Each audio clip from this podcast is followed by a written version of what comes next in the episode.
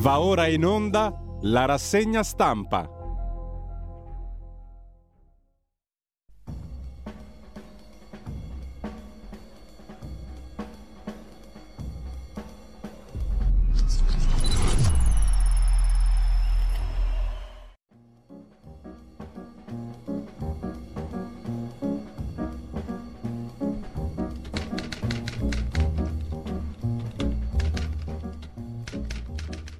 Radio Libertà, le trasmissioni tornano in diretta con la rassegna stampa di Giulio Cainarca. Grazie mille a Federico Borsari in regia, un cordiale saluto a tutte le ascoltatrici e a tutti gli ascoltatori. È lunedì 26 giugno, sono le 7.30 e iniziamo subito dall'agenzia ANSA come al solito. L'apertura sulla Russia, le parole di Blinken, il segretario di Stato degli Stati Uniti, Putin più debole è mistero su Prigozhin. Nell'hotel del leader della Wagner a San Pietroburgo trovati 44 milioni di euro, l'equivalente in rubli. Lukashenko sente il presidente russo e i miliziani vanno via da Rostov tra gli applausi della folla. Il New York Times ha fatto sapere che gli Stati Uniti erano informati da giorni dei piani di Prigozhin, secondo fonti di intelligence. Il ruolo di Lukashenko, la parola di Kadyrov, noi eravamo pronti ad intervenire. La marcia verso Mosca e il fallimento dello zar, così sintetizza l'ANSA in apertura. Secondo titolo per Mitsotakis che trionfa in Grecia alla maggioranza assoluta, il leader del centrodestra e del partito Nea Dimocratia, 158 seggi, 48 a Siriza, fortemente ridimensionata, si rafforza l'ultradestra, l'affluenza ha sfiorato il 53%. Pietre e Molotov contro sede dei socialisti del PASOK, il Partito Socialista Greco. La maturità si parte con i colloqui per 300.000 studenti e poi la storia delle croci sulle vette alpine. Basta con le croci sulle vette, non solo alpine, delle montagne in generale, scoppia la polemica. Sant'Anché e Fratelli d'Italia vanno all'attacco, il presidente del CAI dice non abbiamo mai preso posizione. E ancora in primo piano sull'agenzia ANSA di stamani, Lucia Annunziata che saluta da Rai 3, è stato un divertimento e un onore, dice la signora Annunziata dopo l'ultima puntata di In mezz'ora, l'addio dopo 18 anni. Corea del Nord, tensioni con gli Stati Uniti e il Sud sull'orlo della guerra nucleare. La Corea del Nord ha accusato oggi Seoul e Washington di spingere le tensioni nella regione sull'orlo di una guerra nucleare, sottolineando che continuerà a rafforzare le proprie capacità di autodifesa, tensioni con gli Stati Uniti e con la Corea del Sud. Ancora in primo piano sull'agenzia ANSA di stamani, lo chef italiano sequestrato in Ecuador da finti poliziotti, apprensione per Panfilo Colonico, l'uomo che è stato coinvolto alcuni mesi fa anche in una sparatoria, è stato rapito, da, sequestrato da finti poliziotti. La Farnesina segue l'evolversi del caso. Si va verso il rinvio per il MES. Giorni di passione per Giorgia Meloni, scrive l'agenzia ANSA, perché le opposizioni sono in pressing su Sant'Anché, il caso Sant'Anché. Mercoledì la Premier in aula. Incidente col monopattino per Deborah Serracchiani, la deputata del PD ha subito una distorsione al ginocchio. Siate prudenti, è il suo consiglio. E poi l'auto esplosa su una tangenziale, un'auto elettrica. Il CNR avvia un'indagine interna. Ricercatrice e studente sono gravi. Il veicolo era un prototipo. La vicenda è raccontata dall'ANSA in dettaglio con un video anche. Il CNR, il Centro Nazionale di Ricerche, avvia un'indagine sull'incidente avvenuto due giorni fa sulla tangenziale di Napoli, una vettura prototipo sulla quale viaggiavano una ricercatrice del CNR, un giovane laureando, è esplosa, provocando ustioni gravissime a entrambi i passeggeri ricoverati in prognosi riservata. La vettura esplosa è una Volkswagen Polo, un prototipo affidato all'Università di Salerno per un progetto di ricerca sull'ibridizzazione dei motori di cui il CNR non è partner. Le prove vengono fatte anche su strada. La ricercatrice ha 66 anni, lo studente 25. Le prove e le gravi condizioni dei due feriti non hanno permesso agli investigatori di raccogliere le loro testimonianze, scrive l'agenzia ANSA che poi si occupa della professoressa assente 20 anni su 24, destituita dal Ministero. La Corte di Cassazione ha confermato l'inettitudine della docente di filosofia, 20 anni di assenze su 24, mentre Trump ha detto nella campagna elettorale dell'ex presidente fra i repubblicani evangelici incriminano me per attaccare voi. A proposito di evangelici, il Papa ricorda Emanuela Orlandi e si è detto vicino alla famiglia, in particolare alla madre, senza citare il fratello. A 40 anni dalla scomparsa della ragazza, il Vaticano consente striscioni e magliette sul tema per il sit-in in piazza San Pietro. Il fratello stesso dice un bel segnale, dal Papa è caduto il tabù. A luglio aumentano le pensioni minime, riparte il tavolo per le pensioni in generale, sindacati dal ministro del lavoro Calderone, strada in salita, mancano le risorse, i quattrini, scrive l'agenzia ANSA in primo piano, che lasciamo per andare velocemente a qualche lancio di Dagospia che riprende peraltro alcuni articoli già pubblicati su vari organi di stampa, a partire dal quotidiano La Stampa, Jacopo Jacoboni, che ha ripreso le dicerie, o meglio, ciò che ha detto un ex detenuto russo, il quale ha raccontato che Prigogine omosessuale è stato direttamente con lui, è stato sessualmente con lui. Le clamorose dichiarazioni di un ex detenuto russo che in un video su Telegram racconta le passioncelle dello chef di Putin, Prigozhin. Secondo l'uomo, che si chiama Sasha Kurara, il fondatore del gruppo di mercenari della Wagner, in prigione forniva servizi sessuali ad altri prigionieri, perciò era finito per occupare il rango più basso della gerarchia carceraria. Sempre Jacopo Jacoboni sulla stampa, poi oltre a raccontare questa storia dell'omosessualità di Prigozhin, si occupa più in generale del quadro politico. Putin sempre più isolato, ora Prigozhin è niente meno quello che dà le carte. Le defenestrazioni del ministro della difesa Shoigu e del capo di Stato Maggiore Gerasimov, arcinemici del capo della Wagner, sono ormai certe.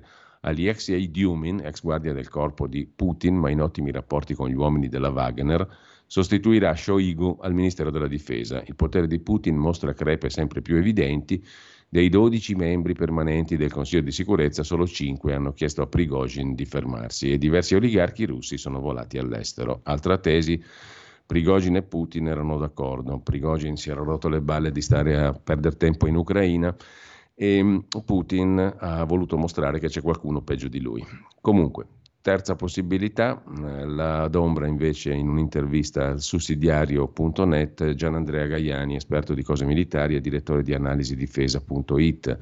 Cosa non torna nello strano golpe che rafforza Mosca? Putin esce rafforzato dal quasi colpo di Stato di Prigozhin, ma viene il sospetto che sia stata una sceneggiata che alla fine va bene a tutti e due. E questa è la terza ipotesi di cui parlavamo prima. Una vicenda che alla fine rafforza sensibilmente Putin, dice il direttore di analisi difesa Gian Andrea Gaiani sul sussidiario.net. Gaiani la vede così la marcia per la giustizia del comandante della Wagner Prigozhin fermatosi a 200 km da Mosca grazie a un accordo sponsorizzato da Lukashenko, presidente della Bielorussia e certamente non nemico di Putin. Comunque quello che poteva sembrare un colpo di Stato, una specie di chiamata alle armi interna per salvare la Russia dalla gestione della guerra del ministro della difesa Shoigu e del capo di Stato Maggiore Gerasimov, si è risolto così, senza spargimento di sangue con i ribelli che hanno desistito e ai quali è stata offerta una uscita di scena molto onorevole, scrive a questo punto il sussidiario.net. Tutto troppo facile, tanto da far pensare, scrive ancora il sussidiario, che potesse essere stato tutto concordato. Di certo, alla fine Putin, come riferivano le truppe al fronte sui social, ne esce come unico capo riconosciuto. Nel frattempo nessun altro rappresentante dell'opposizione si è palesato. Quello che è successo è stato gestito in breve tempo, in maniera efficace, osserva Gaiani, senza spargere sangue russo. Mi viene il sospetto che sia stata tutta una messa in scena. A parte un elicottero abbattuto è andato tutto troppo liscio. Messa in scena da parte di chi? Non lo so, prosegue Gaiani, però hanno occupato la città di Rostov senza resistenza. Allo stesso tempo nessun reparto militare russo ha sostenuto la rivolta. Prigozhin punta su Mosca e prima di andare a sbattere sul sistema di difesa della capitale cambia idea e trova un accordo mediato da Lukashenko che conosce lo stesso Prigozhin da vent'anni. Lukashenko ha davvero giocato un ruolo, i combattenti Wagner che hanno partecipato allo show di sabato vanno in Bielorussia con Prigozhin, dove daranno una mano a Lukashenko a gestire un po' i confini. La Polonia e i paesi baltici si stanno muovendo per destabilizzare la Bielorussia, addestrando militarmente gli oppositori bielorussi. A Lukashenko un po' di veterani di guerra ben armati ed equipaggiati non faranno certo male. Se fosse una sceneggiata sarebbe stata pensata per nascondere cosa? Dico soltanto, afferma Gaiani, che mi viene un sospetto. La causa di questa vicenda, secondo me, resta la legge sui contractor che impone a tutte le organizzazioni private e ai reggimenti di volontari di firmare un contratto con la difesa. Significa che dipen- dipendono e accettano ordini dal Ministero della Difesa. Prima non era formalmente così. Prigozhin lamentava il fatto che i suoi non ricevevano munizioni perché erano al fianco dell'esercito ma non integrati nell'apparato militare. Questa legge che impone a tutti di firmare, lo hanno fatto anche i ceceni, Prigozhin non la voleva, sperando di potersi garantire quell'autonomia che Putin gli aveva sempre dato, anche alla luce degli interessi che Wagner difende in giro per il mondo, in Africa in particolare. La legge avrebbe messo la Wagner sotto il comando di chi lui odia di più, il ministro della difesa Shoigu, che come tutti i militari vede i contractor come fumo negli occhi. Succede in Italia, negli Stati Uniti, anche in Russia. Le compagnie militari private riducono risorse per l'esercito, ci sono meno soldi per finanziare la difesa. Prigozhin la legge sui contractor dovrà rispettarla o no? Le accuse di insurrezione armata a suo carico sono state ritirate, però lo mandano in esilio in Bielorussia insieme ai soldati che hanno partecipato alla marcia. La legge rimane, ma lui viene mandato fuori dalla Russia dove la legge non vale più, così Prigozhin non deve sottostare al diktat del Ministero della Difesa e lo Stato non fa un'eccezione alla legge per lui.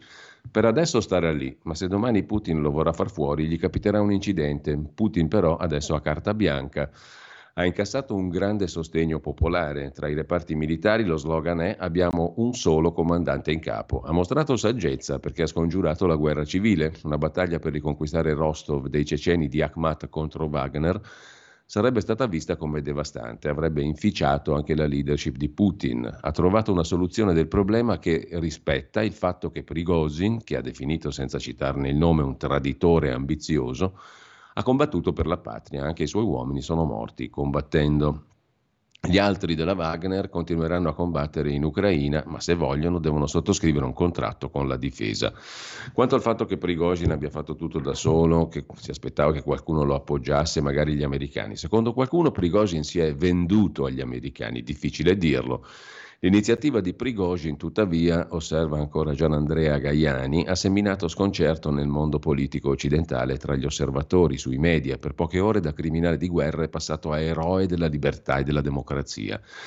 Il Wall Street Journal racconta che il Dipartimento di Stato americano ha sospeso nuove sanzioni contro la brigata Wagner. Gli americani sanno quello che ha fatto in Ucraina e in Africa, ma non vogliono aiutare Putin. Tutto ciò fa capire che razza di confusione ci sia in Occidente su quel che è successo e rafforza l'ipotesi di una genialata per far capire ai russi che nei momenti di crisi il leader è uno solo. Non escluderei che Prigozhin, piuttosto che vedere la sua società sciolta dal Ministero della Difesa, abbia detto facciamo questo show e alla fine mi mandate in Bielorussia. Risultato rafforzare Putin senza sacrificare Prigozhin, anzi mandando Prigozhin dove serve.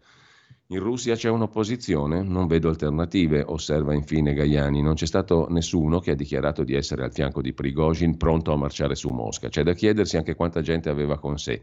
Si dice 25.000 uomini, ma siamo sicuri che tutti lo abbiano seguito in questa iniziativa? Direi di no. Il portavoce di Putin, Pieskov, ha detto che chi lo ha seguito nella marcia andrà in Bielorussia, chi non lo ha fatto potrà restare con l'esercito russo.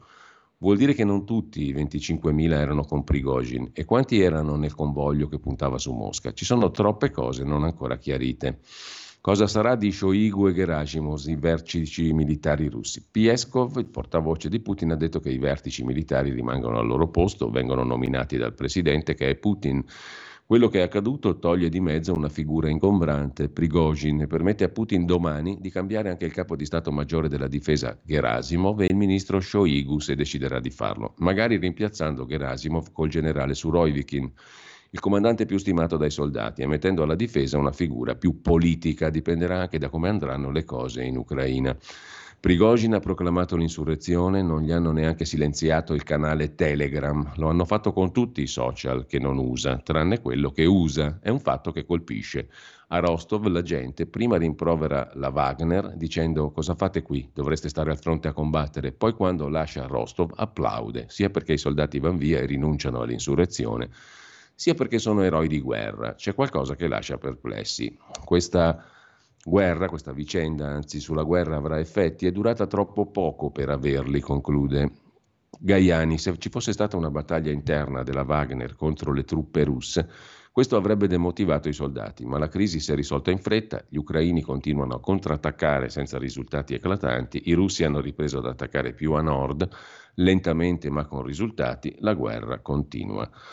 Sulla nuova bussola quotidiana è sempre Gian Andrea Gaiani a scrivere un articolo di suo pugno, il golpe di Prigozhin che finisce a taralluci e vino, si è risolta in meno di 24 ore l'insurrezione della compagnia militare privata Wagner in circostanze che lasciano molti punti oscuri, ma l'accordo trovato con l'esilio in, in Bielorussia lascia il protagonista Prigozhin libero di gestire ancora la sua armata, mentre Putin, che ha incassato il sostegno di civili e militari in Russia, può vantarsi di aver evitato una guerra civile e ora potrà anche rinnovare i vertici della difesa. Insomma, hanno vinto tutte e due, secondo Gian Andrea Gaiani. Secondo Federico Punzi su Atlantico Quotidiano, le cose non stanno proprio così, altro che rafforzato. Putin non ne esce bene, che sia una messa in scena o no. Fosse anche una messa in scena, dai costi altissimi per la credibilità sua e della Russia, averne avuto bisogno tradisce debolezza e declino di autorità. Non ci pare che sabato qualcuno, liberale o no, si sia messo a tifare per Prigozhin o abbia dato per certa la caduta di Putin. Il punto era ed è un altro. Indipendentemente dai motivi e dalle finalità che hanno spinto Prigozhin, il colpo inferto alla credibilità e alla tenuta del sistema putiniano è di quelli da cui difficilmente un regime autoritario può uscire indenne. Cioè, in ogni caso, scrive Federico Punzi, è una vicenda che non rafforza affatto, anzi indebolisce Putin, anche se fosse una messa in scena, averne avuto bisogno significa essere deboli. Stefano Magni, sempre su Atlantico Quotidiano, aggiunge un altro elemento di riflessione. Prigozhin ha demolito la propaganda che i nostri putiniani ancora si bevono. Ha fatto più lui in un solo video che otto anni di sforzi dei debunker, dei demistificatori occidentali. Nessun genocidio in Donbass e Zelensky pronto a trattare, il risultato adesso. In Russia la situazione è in rapida evoluzione. È bene astenersi dalle previsioni, L'ammutinamento della Wagner si è concluso, giunti a 200 km da Mosca i contractor si sono fermati, quel che possiamo affermare è che il proprietario della Wagner in un unico discorso venerdì ha demolito otto anni di disinformazione sull'Ucraina e ha delegittimato completamente la causa dell'invasione russa. Tutt'altra guerra invece, guerricciola, di quelle da ridere, ma la ripresa da Gospia, tra Massimo Fini e Vittorio Feltri in occasione dell'ottantesimo compleanno. Feltri si scatena su Massimo Fini contro Massimo Fini su Twitter.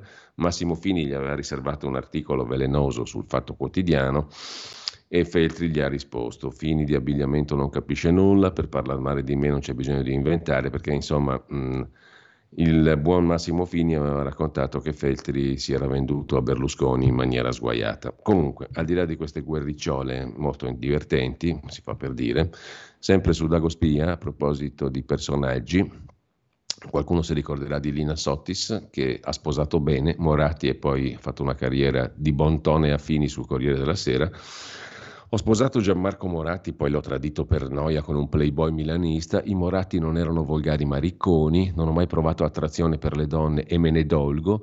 I berlusconiani sono stati la mia fortuna, la russa troppo volgare, l'avvocato Agnelli egocentrico, Vittorio Feltri diceva sempre io le donne le tengo in un garage, abbastanza sgradevole, Paolo Mieli era brutto e nessuno se lo filava.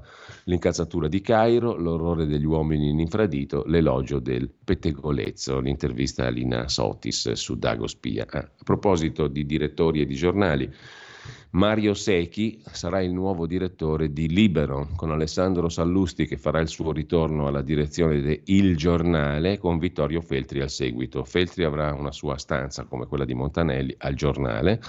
Il giornale sarà diretto da Alessandro Sallusti, Libero sarà diretto da Mario Secchi che molla Palazzo Chigi, gli Angelucci, i nuovi editori di entrambi i quotidiani, il giornale e Libero, hanno scelto l'attuale capo ufficio stampa della Meloni, Mario Secchi, ex direttore dell'Agi, l'agenzia dell'Eni, che ne aveva piene le scatole di Palazzo Chigi, il Secchi, perché troppo stretto tra le amazzoni meloniane Patrizia Scurti e Giovanna Ianiello.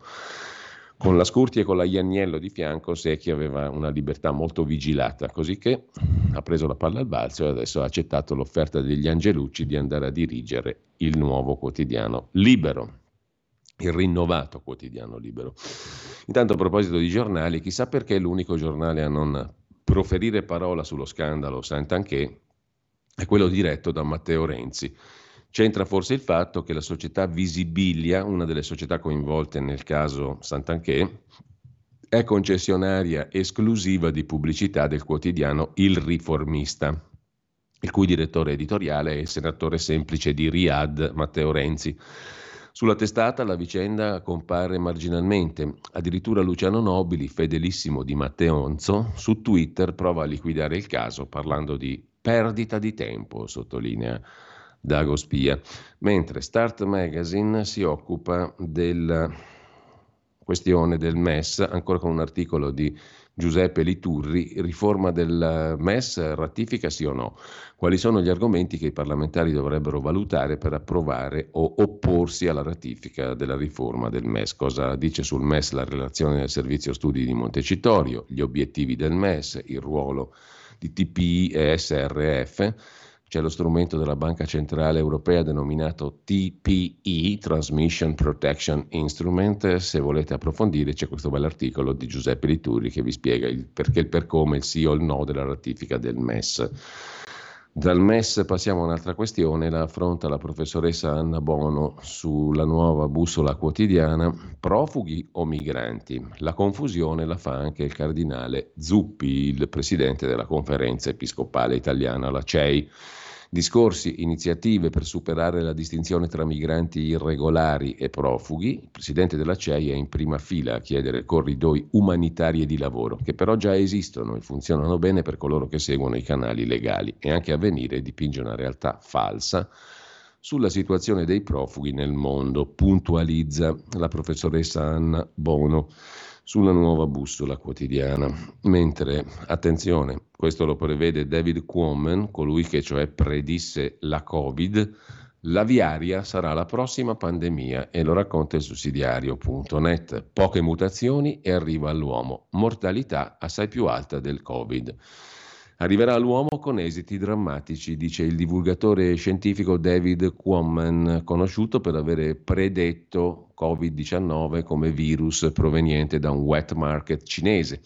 Ebbene, Quammen ha preannunciato che la nuova pandemia è già lì bella che pronta, è l'influenza aviaria. È più corretto parlare di panzoozia, cioè di una pandemia che si diffonde tra gli animali, più precisamente tra gli uccelli. In tutto il mondo uccelli selvatici e domestici stanno morendo a migliaia, a milioni, a causa del nuovo virus dell'influenza H5N1 è una delle cose peggiori mai ricapitate a questa specie, ha detto Quammen in un'intervista a Il Fatto Quotidiano. Il virus, tuttavia, non si limita alle specie in questione. Ha già infettato alcun, alcuni mammiferi selvatici come i leoni marini, i delfini, le volpi, i visoni. Con le giuste mutazioni, e se la capacità di infettare i mammiferi aumentasse appena un po', potrebbe diventare un grande pericolo per quel mammifero chiamato Homo sapiens, cioè noi. Il mondo convive con H5N1 dal 1996. Ciò non è sufficiente per escludere i rischi di trasmissione all'uomo. Bastano poche mutazioni, quelle giuste, per renderlo non solo in grado di infettare gli esseri umani e ucciderli, ma di trasmettersi da una persona all'altra. Il salto di specie, il cosiddetto spillover, dal titolo di uno dei libri più famosi di Quammen, sta già avvenendo, ma se esso dovesse coinvolgere l'uomo, le conseguenze sarebbero drammatiche. Una pandemia di influenza aviaria, secondo David Quammen, sarebbe infatti peggiore di quella di Covid-19. Il tasso di mortalità, ha affermato l'esperto, delle influenze aviarie, quando colpiscono gli esseri umani, si è dimostrato molto più alto di quello del coronavirus. Le zone rosse da monitorare maggiormente per evitare ciò che avvenga sono gli allevamenti intensivi di polli. Al momento sul pianeta ci sono 33 miliardi di polli. Sono come una grande piastra di Petri in cui l'H5N1 può replicarsi, trasmettersi e replicarsi ancora miliardi di volte. La probabilità statistica di sviluppare per un caso proprio quelle mutazioni che lo renderebbe altamente infettivo e letale tra noi umani è enorme, ha avvertito Woman. Speriamo che si sbagli, ovviamente. Chiudiamo con tempi, le tante provocazioni azere sono il preludio dell'invasione dell'Armenia. Il 15 giugno una decina di soldati azeri affiancati dai russi stavolta hanno cercato di issare una bandiera azera in Armenia prima e dopo attacchi e attentati. Baku, cioè l'Azerbaigian, vuole la pulizia etnica 15 giugno, la giornata della bandiera nazionale armena una decina di soldati delle truppe dell'Azerbaigian, affiancati da altri delle forze di pace cosiddette russe, che stavolta non sono pro-Armenia come storicamente, ma al contrario, che servivano da scudo umano, hanno attraversato il ponte di Hakkari, sull'unica strada che unisce il Nagorno-Karabakh all'Armenia, e sono entrati nel territorio della Repubblica dell'Armenia, cercando di piantarvi una bandiera dell'Azerbaigian una provocazione sostenuta dal Cremlino per alzare la tensione, per cui l'ambasciatore russo è stato successivamente convocato al Ministero degli Esteri armeno per fornire spiegazioni. Respinti con colpi di fucile dagli armeni, gli azeri hanno subito interrotto il trasporto di merci attraverso il corridoio di Lakin, così come il trasporto di malati verso l'Armenia tramite la Croce Rossa internazionale. Ancora prima di questa provocazione, nella mattinata, i soldati azeri avevano sparato colpi di arma da fuoco contro postazioni armene in prossimità del villaggio di Teg, provincia armena di Ziunik, ferendo un militare, Artur Asroyan, del servizio di frontiera. La dittatura azera, nel contempo, ha lanciato un drone verso postazioni armene. La provocazione con la bandiera non è la prima, le azioni congiunte tra russi e turchi azeri contro la piccola Armenia hanno obiettivi ben precisi. L'Azerbaigian guadagna sempre nuove porzioni di territorio armeno, il Cremlino porta avanti la sua politica punitiva contro la democrazia armena, soprattutto per i nuovi rapporti tra Armenia e Occidente.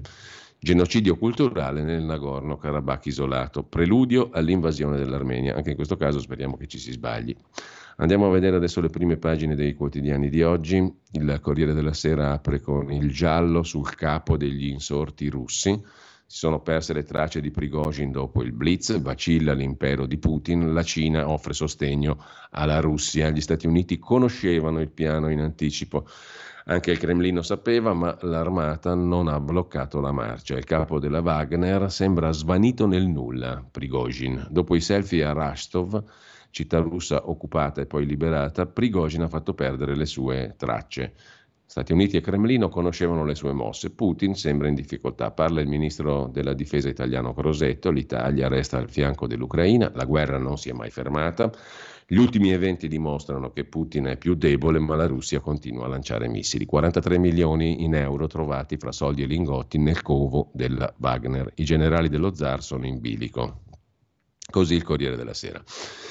Sempre sul Corriere della Sera, poi a centropagina, il Papa sul caso Orlandi, sono vicino alla famiglia, i finti poliziotti che rapiscono uno chef italiano, la pista dei soldi, il bilancio del governo Meloni fatto da Milena Gabanelli nel suo data room e in Grecia Mitsotakis, conservatore, centrodestra, che stravince alle urne. L'ultimo banco, la rubrica di Alessandro Davenia del lunedì, Compiti per le vacanze il titolo della rubrica di oggi dell'insegnante e scrittore. Vivere è sperare di nascere del tutto. Ciò che in ciascuno di noi è abbozzato chiede pieno compimento.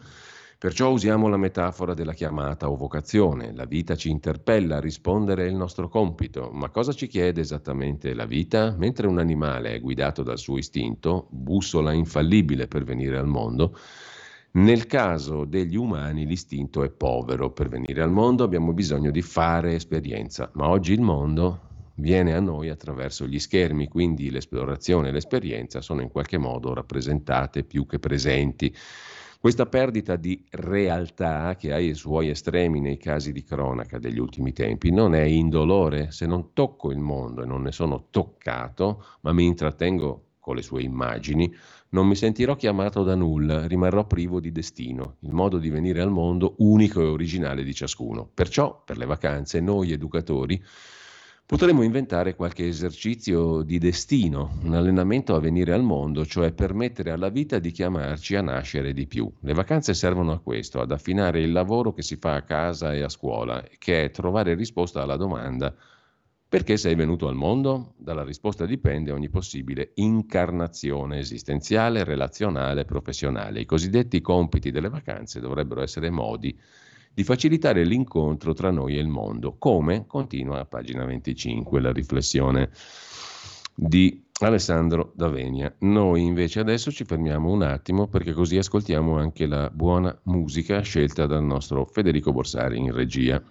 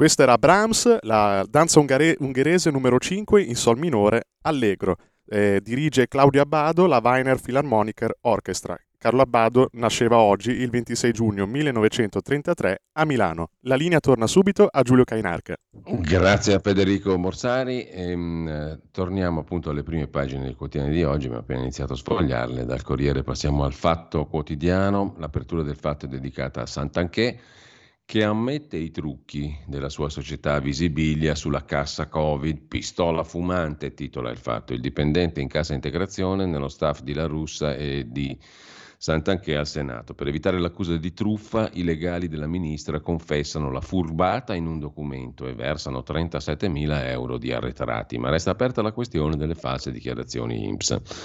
Shoigo e Prigozhin, i gialli della messa in scena golpista, il day after in Russia, il capo della Wagner scompare, salta fuori il suo bottino milionario, a Putin il sostegno della Cina Oggi Zuppi, presidente della conferenza episcopale italiana, vola a Mosca. L'offensiva ucraina arranca.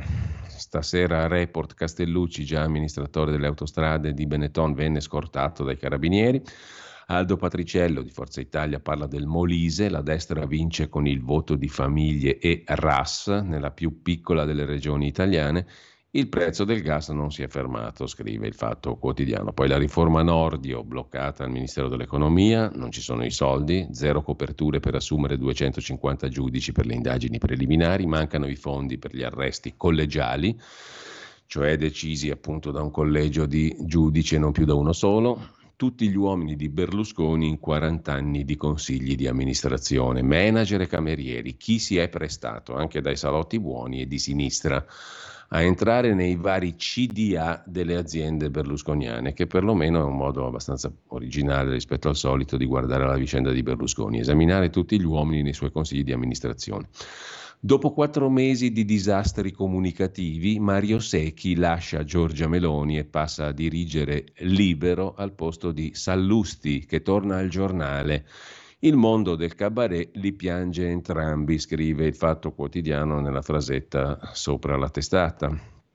Lasciamo il fatto, andiamo a vedere appunto il giornale, una delle due testate angelucciane, oltre al Tempo di Roma, che è la terza, di rilievo nazionale, Il tesoro del golpe è il titolo d'apertura sul giallo russo. Prigozhin sparito nel nulla Trovati 43 milioni di euro nel suo rifugio, servivano per pagare i miliziani. Continua il mistero sul tentato assalto. Poi vedremo i due pezzi, pagina 2, pagina 5, di Gian Michalesini e di Fausto Biloslavo, tra pochissimo. Il fantasma dell'Unione Europea nella vicenda russa sottolinea il professor Marco Gervasoni nel commento di prima pagina e poi Forza Italia, effetto Berlusconi, c'è stato un boom di tesserati per gli azzurri. Il caso Baiardo, il GIP di Firenze boccia il teorema dei pubblici ministeri anti-Berlusconi. L'operazione Incastrate Berlusconi prosegue anche a Berlusconi morto. Al centro c'è l'indagine di Firenze sulle stragi di mafia. Mentre i grillini mi dissero non toccare Minenna, racconta Felice Manti, un esponente dei 5 Stelle, mi pare Emanuele Dessi. Comunque a pagina 8 c'è eh, il resoconto. Emanuele De Sia è un ex senatore dei 5 Stelle. I grillini me lo dissero chiaro, non toccate Minenna, ci serve uno così, poi lo vediamo. Intanto però mh, mm, va citato, poi prosegue la Galleria degli Insopportabili, firmata da Luigi Mascheroni, tocca a Carlo Cracco, il masterchef più bello che buono. Dicevamo, eh, il pezzo di Gianni Calessina, pagina 2, sulla questione eh, della guerra civile sfiorata, Prigozhin-Putin. Fu vero duello o messo in scena, complice tra i due? Le discussioni, le ipotesi sullo scontro Putin-Prigozhin, trasformatosi da chef e scudiero in cospiratore e rivale, sono ormai una saga infinita.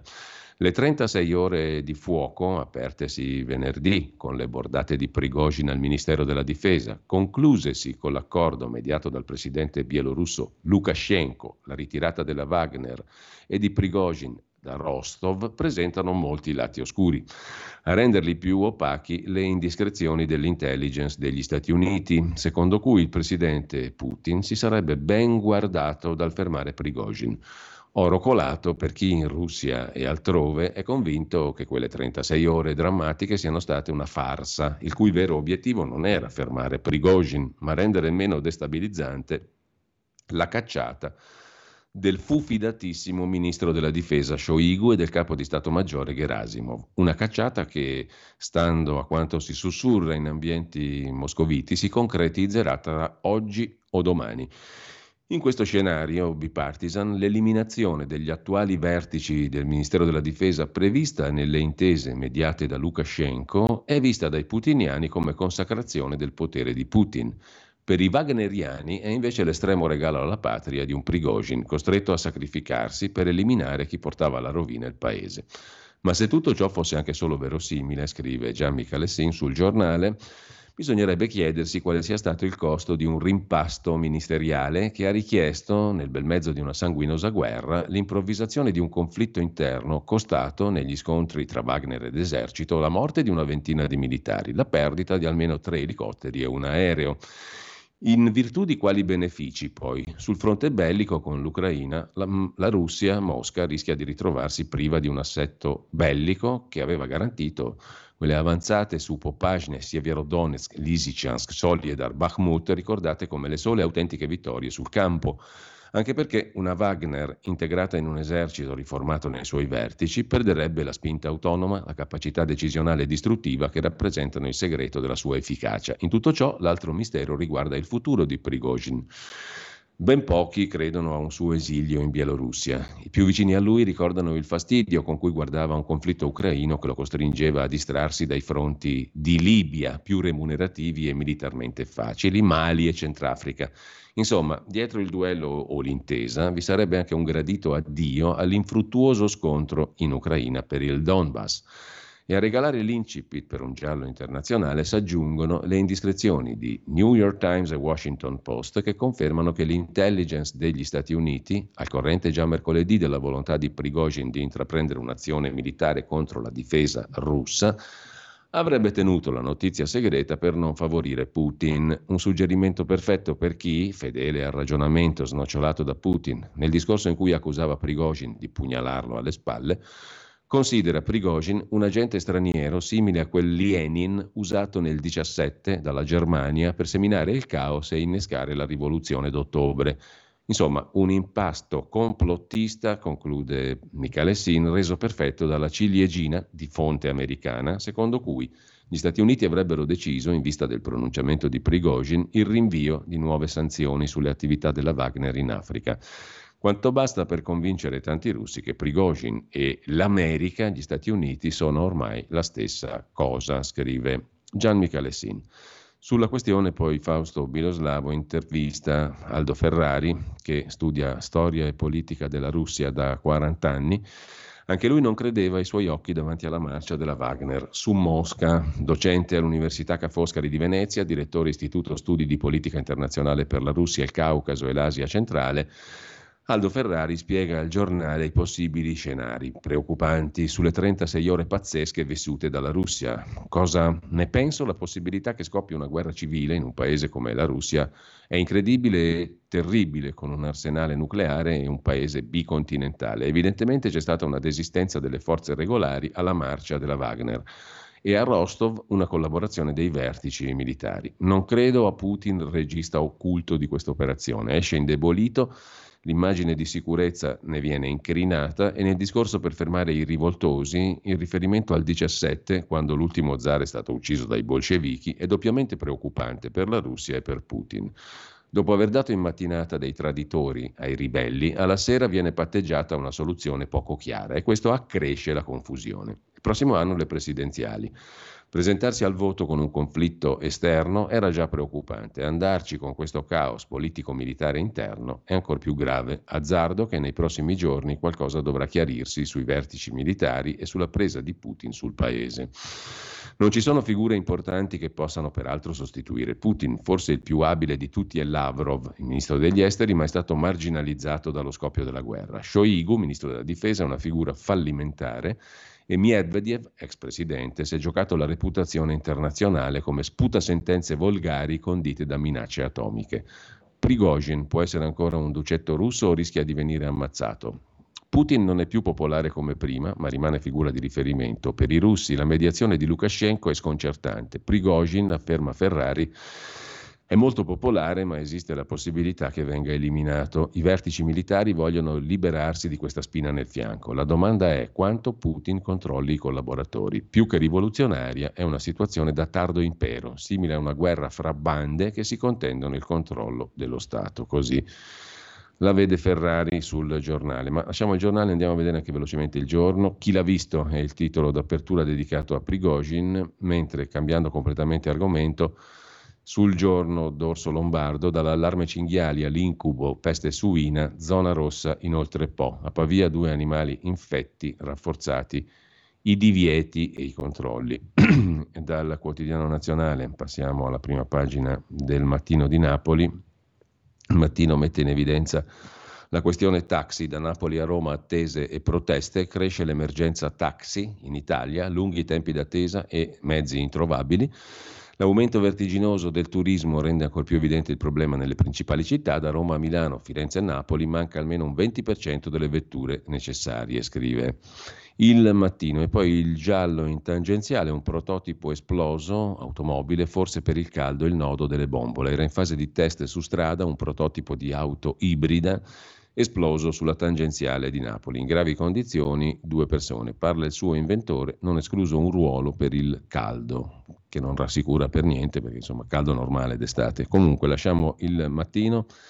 Andiamo a vedere il tempo di Roma, il terzo dei giornali appunto di Angelucci, MES rimandato a settembre, il governo è al lavoro, il meccanismo di stabilità slitta dopo l'estate, nonostante le proteste del PD. Il testo dovrà ora andare in Commissione Giustizia, il 30 arriva alla Camera, Meloni e compagnia sono sicuri, sono soldi che non servono. Anche Draghi disse no al MES, ricorda Forza Italia.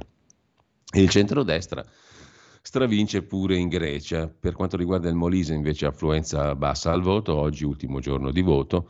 Richard Gere si è collegato con la Sardegna, ha incontrato i giovani, memorabile il suo insegnamento, non arrendetevi mai, l'intervista all'attore americano. Putin introvabile, si ipotizza la fuga addirittura.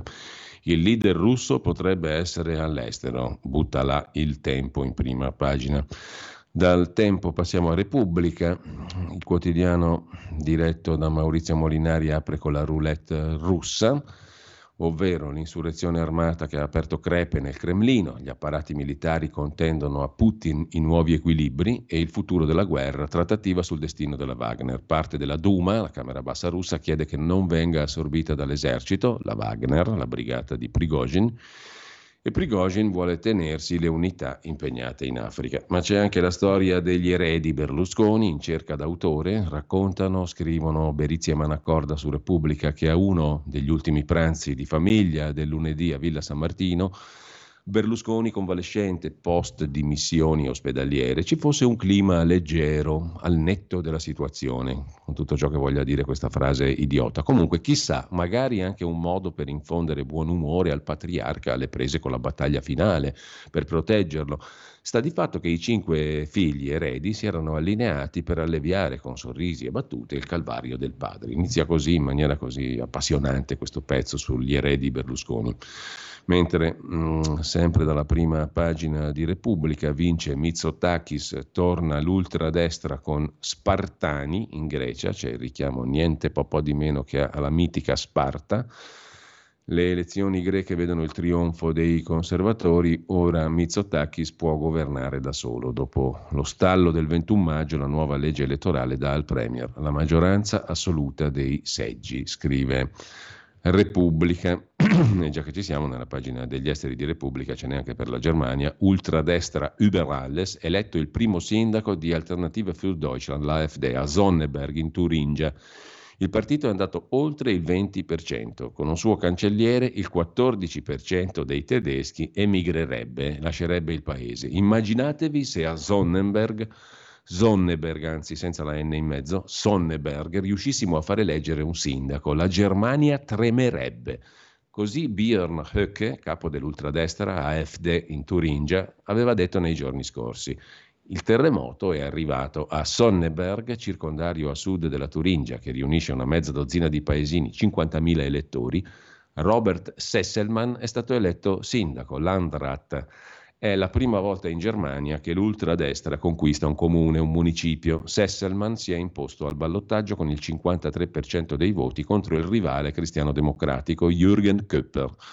Sei elettori su dieci sono andati a votare dopo una campagna elettorale che si era infiammata. Nelle ultime due settimane gli occhi della Germania si erano concentrati su questo fazzoletto di terra nascosto tra i maestosi boschi della Turingia meridionale. Due settimane fa, al primo turno, Sesselman aveva già raccolto quasi metà dei consensi e l'intera opposizione si era mobilitata contro di lui, dai cristiano-democratici della CDU alla sinistra della Linke.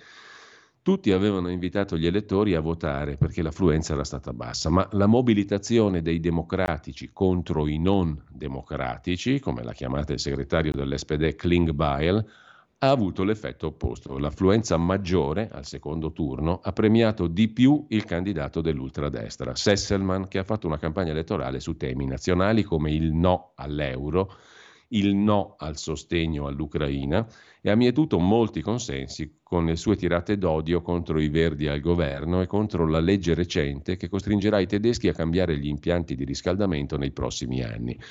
Sonneberg, famosa in passato per le fabbriche di giocattoli, la ceramica e il vetro, ha sofferto per la delocalizzazione delle imprese negli ultimi anni. L'unico ricordo dell'epoca d'oro dei giocattoli è un museo come molte parti della vecchia Germania Est, è afflitta da una forte emorragia di giovani che si spostano in città o a ovest. Intanto un sondaggio di Bild fa emergere l'ansia crescente dei tedeschi per la crescita del partito Alternative für Deutschland, che a livello federale ormai può contare sul 20% dei consensi. La leader, Alice Weidel, ha fatto già capire che si candiderà alla cancelleria o che vedrebbe bene la candidatura di Björn Höcke, leader della FD in Turingia fondatore della corrente di destra del partito, Flügel, che si è sciolto quando i servizi segreti lo hanno dichiarato un pericolo per la democrazia. Ma Höcke è il dominus assoluto del partito nell'Andia di Weimar e Jena, una regione fiera della sua lunga storia, ma in cui AfD tocca ormai il 30% dei voti. L'anno prossimo si vota per le regionali. Dal sondaggio della Bild si evince che un tedesco su sette emigrerebbe se un esponente dell'ultradestra conquistasse la poltrona della cancelleria, che fu anche quella conquistata da Adolf Hitler esattamente 90 anni fa nelle elezioni regionali, in questo caso nella regione appunto di Turingia. Con ciò lasciamo la pagina degli esteri e lasciamo anche la prima pagina di Repubblica, andiamo a vedere la stampa di Torino che apre con un titolo virgolettato Ora apriamo la Nato all'Ucraina. L'intervista a Tajani, il ministro degli esteri italiano. Primo passo al vertice di Vilnius, propone Tajani. Restano numerosi punti oscuri nella piccola rivoluzione. La CIA statunitense rivela i loro servizi sapevano da due giorni. Per quanto concerne poi il ministro degli esteri italiano Antonio Tajani, la Russia esce indebolita dalla crisi, ma noi non siamo in guerra con eh, Mosca, non interferiamo nella vita politica russa, pensiamo all'Ucraina. Il conflitto non conviene a nessuno, la Cina è fondamentale per la desistenza. Non è il momento per l'ingresso dell'Ucraina dentro la Nato, oggi la priorità è arrivare alla pace.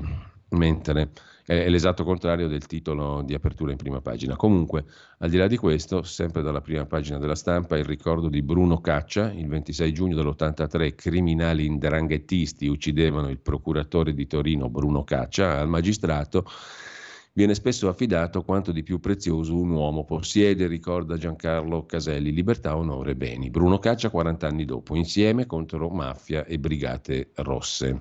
E sempre dalla prima pagina della stampa un'inchiesta sulla sanità, affare privato, la crisi del servizio pubblico genera un business da 63 miliardi il finanziamento della sanità, il definanziamento della sanità porterà alla sua privatizzazione, si sente ripetere. Si ignora che il privato vale già oltre la metà del pubblico, 63 miliardi il business della sanità privata oggi.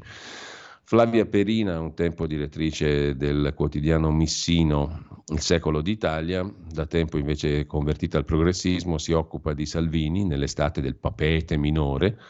Arriva l'estate del papete minore, un papetino quotidiano e niente più, pieni poteri con la maiuscola, ma poterini, poterucci rivendicati con esternazioni laterali dei capigruppo e dei dirigenti leghisti. Matteo Salvini non parla, se parla è sempre allineato con l'unità della maggioranza, cioè un articolo sul nulla rivenduto per qualcosa. Mentre sempre dalla prima pagina della stampa, dal Donbass all'Africa, i tentacoli della brigata Wagner, la professoressa sospesa assente 20 anni su 24, che Cozzalone ce lo aveva sempre detto, tenetevi il posto fisso, ma nemmeno gli sceneggiatori di Zalone, scrive Asia Neumann Dayan, avrebbero potuto scrivere una storia come quella della professoressa di Chioggia che su 24 anni di insegnamento è risultata assente per 20 anni mantenendo la cattedra, i primi 10 totalmente assente, i restanti 14 in gran parte in malattia. Dalla stampa di Torino passiamo alla verità. La prima pagina della verità si apre con la matriosca dalla quale esce ancora Putin, sentenzia Francesco Borgonovo, a differenza di quanto sostengono i media occidentali, molti analisti, anche cinesi, pensano che lo zar potrebbe essere addirittura rafforzato dopo il blitz di Prigozhin. Comunque per la guerra rischia di cambiare molto poco. I Benetton prendevano 25.000 euro all'ora e il governo Conte bis gli resse il gioco, scrive Giacomo Amadori in prima pagina sulla verità. Dal 2018 i magistrati, i giornali e le tv hanno raccontato il crollo del ponte Morandi di Genova partendo da responsabilità tecniche Quasi nessuno si è concentrato sui guadagni che i Benetton hanno ottenuto grazie a una rete autostradale che produceva dividendi milionari mentre gli investimenti per la manutenzione diminuivano. Nessun membro della famiglia è stato indagato, anche se l'ex amministratore della holding edizione dei Benetton Gianni Mion, scrive Giacomo Madoni in prima pagina, in una intercettazione rivelata da Panorama due anni fa aveva detto le manutenzioni le abbiamo fatte incalare, più passava il tempo, meno ne facevamo. Così distribuiamo più utili e Gilberto Benetton e tutta la famiglia erano contenti. Alessandro Benetton, dopo aver scoperto il sistema che stava dietro ai guadagni di Aspi, aveva parlato di un merdaio. Come anticipato dalla verità, la Procura di Roma l'anno scorso ha aperto un fascicolo d'inchiesta sui guadagni miliardari legati ai pedaggi, ipotizzando i reati di truffa aggravata ai danni dello Stato e di peculato. Agli uomini del ponte 600.000 euro al giorno, scrive la verità. La famiglia Benetton faceva incassi da capogiro con le autostrade anche dopo il crollo del ponte Morandi, mentre gli investimenti sulla sicurezza calavano.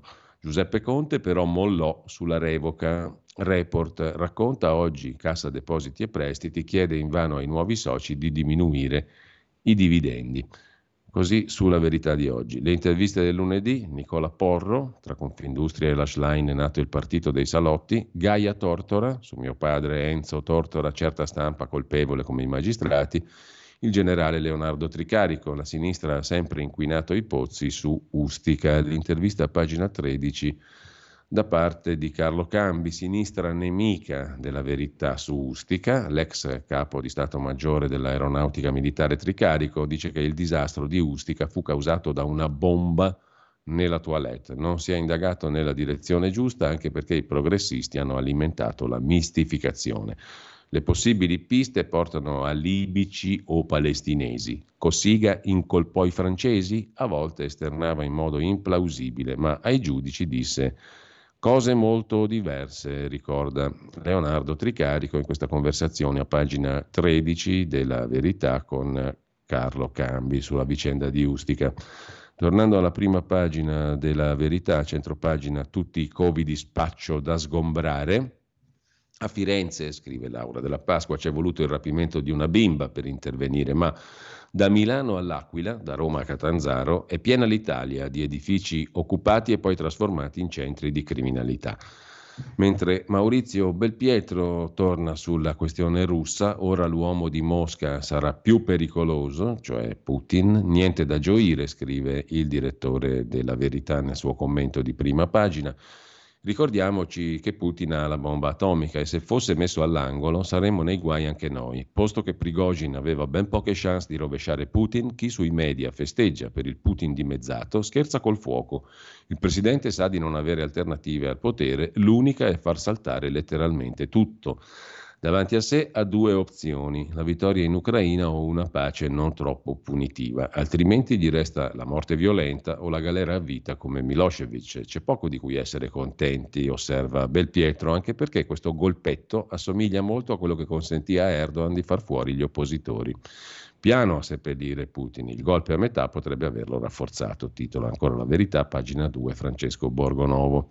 C'è anche l'intervista ad Annalisa Minetti, spesso la vittima non è considerata, come a Bibbiano, dice la cantante non vedente, Infine, il biologo Ciro Isidoro, che avverte i danni da vaccino insorgono anche mesi dopo la puntura. La loro spike raggiunge più organi di quella Covid e induce il sistema immunitario ad aggredire cellule sane. Basta dosi a malati di cancro e donne incinte. Dalla verità torniamo al Libero. Anzi, andiamo a libero. I tormenti di Putin il titolo d'apertura, il pezzo di Renato Farina. Il medioevo nucleare russo, la rivolta della Wagner, indebolisce l'immagine di Putin, abbatte il morale delle truppe, ma forse per Putin è il male minore e torna la paura dell'atomica. Di spalla c'è il commento di Antonio Socci, il crollo dell'Unione Sovietica come un fantasma il potere fragile dei tiranni e poi l'intervista di Pietro Senaldi a Fausto Bertinotti, redivivo, la Schlein non può salvare la sinistra, la CGL non lotta, torniamo al conflitto mentre ancora da segnalare il pezzo di Corrado Ocone in prima pagina su Libero, tre lutti in dieci giorni, Berlusconi, Davigo e ora Putin e Travaglio va fuori di testa, sbarella. La celeberrima sondaggista Alessandra Ghisleri, intervistata da Francesco Specchia su Silvio Berlusconi che non ha eredi, Forza Italia va avanti se non li cerca, no a unioni con Fratelli d'Italia e poi che bestemmia vietare le croci sui monti. Il politicamente corretto ha raggiunto vette surreali, scrive Daniele Dell'Orco, il club alpino italiano che inaugura questa insensata crociata contro le croci, tipica della cultura della cancellazione. A chiudere la prima pagina di Libero la storia di un imprenditore da 100 milioni a 0 milioni, così lo Stato distrugge chi lo sostiene. Scacco matto all'imprenditore in tre mosse e un paio di killer.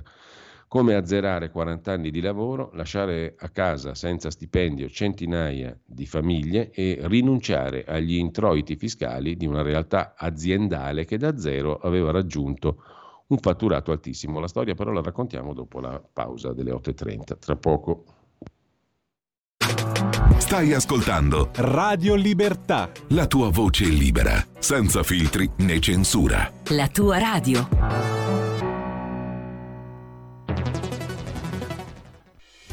Quotidiano di Sicilia, il quotidiano d'Italia, l'informazione che ribalta i luoghi comuni, una vera visione dei fatti, l'Italia vista da sud. Ogni siciliano che vive in Italia e nel mondo è una risorsa, è protagonista della crescita della nostra nazione Dai forza alla crescita della nostra isola, abbonandoti al QDS digitale più archivio a soli 99 euro annui. Quotidiano di Sicilia, il quotidiano d'Italia, una scelta di valore.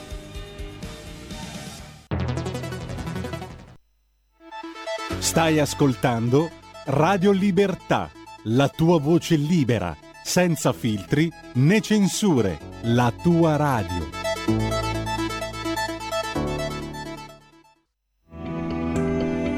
Il meteo.it presenta le previsioni del giorno.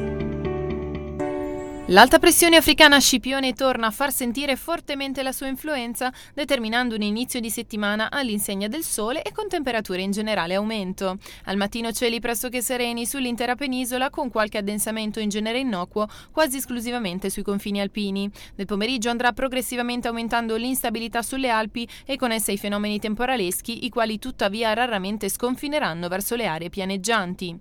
Per ora è tutto da ilmeteo.it, dove il fa la differenza. Tutti i dettagli consultando la nostra app. Una buona giornata da Alessandra Tropiano.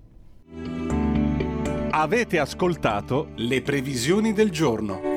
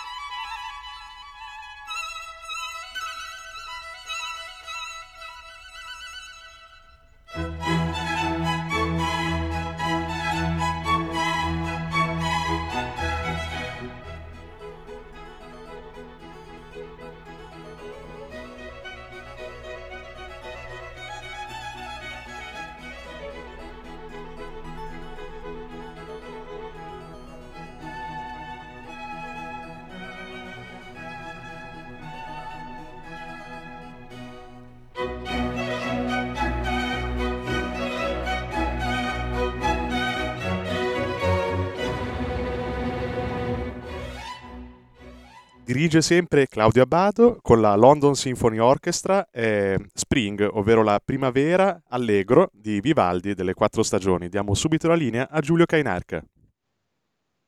Rieccoci qui, grazie a Federico Borsari, eravamo alla distruzione di ricchezza raccontata da Libero. Parla Roberto Manzoni, fondatore di Eleca, da 100 milioni a zero. Storia di un imprenditore distrutto dallo Stato. Nel lontano 1979 crea un'azienda di impiantistica che diventa leader della Brianza e si rinnova negli anni.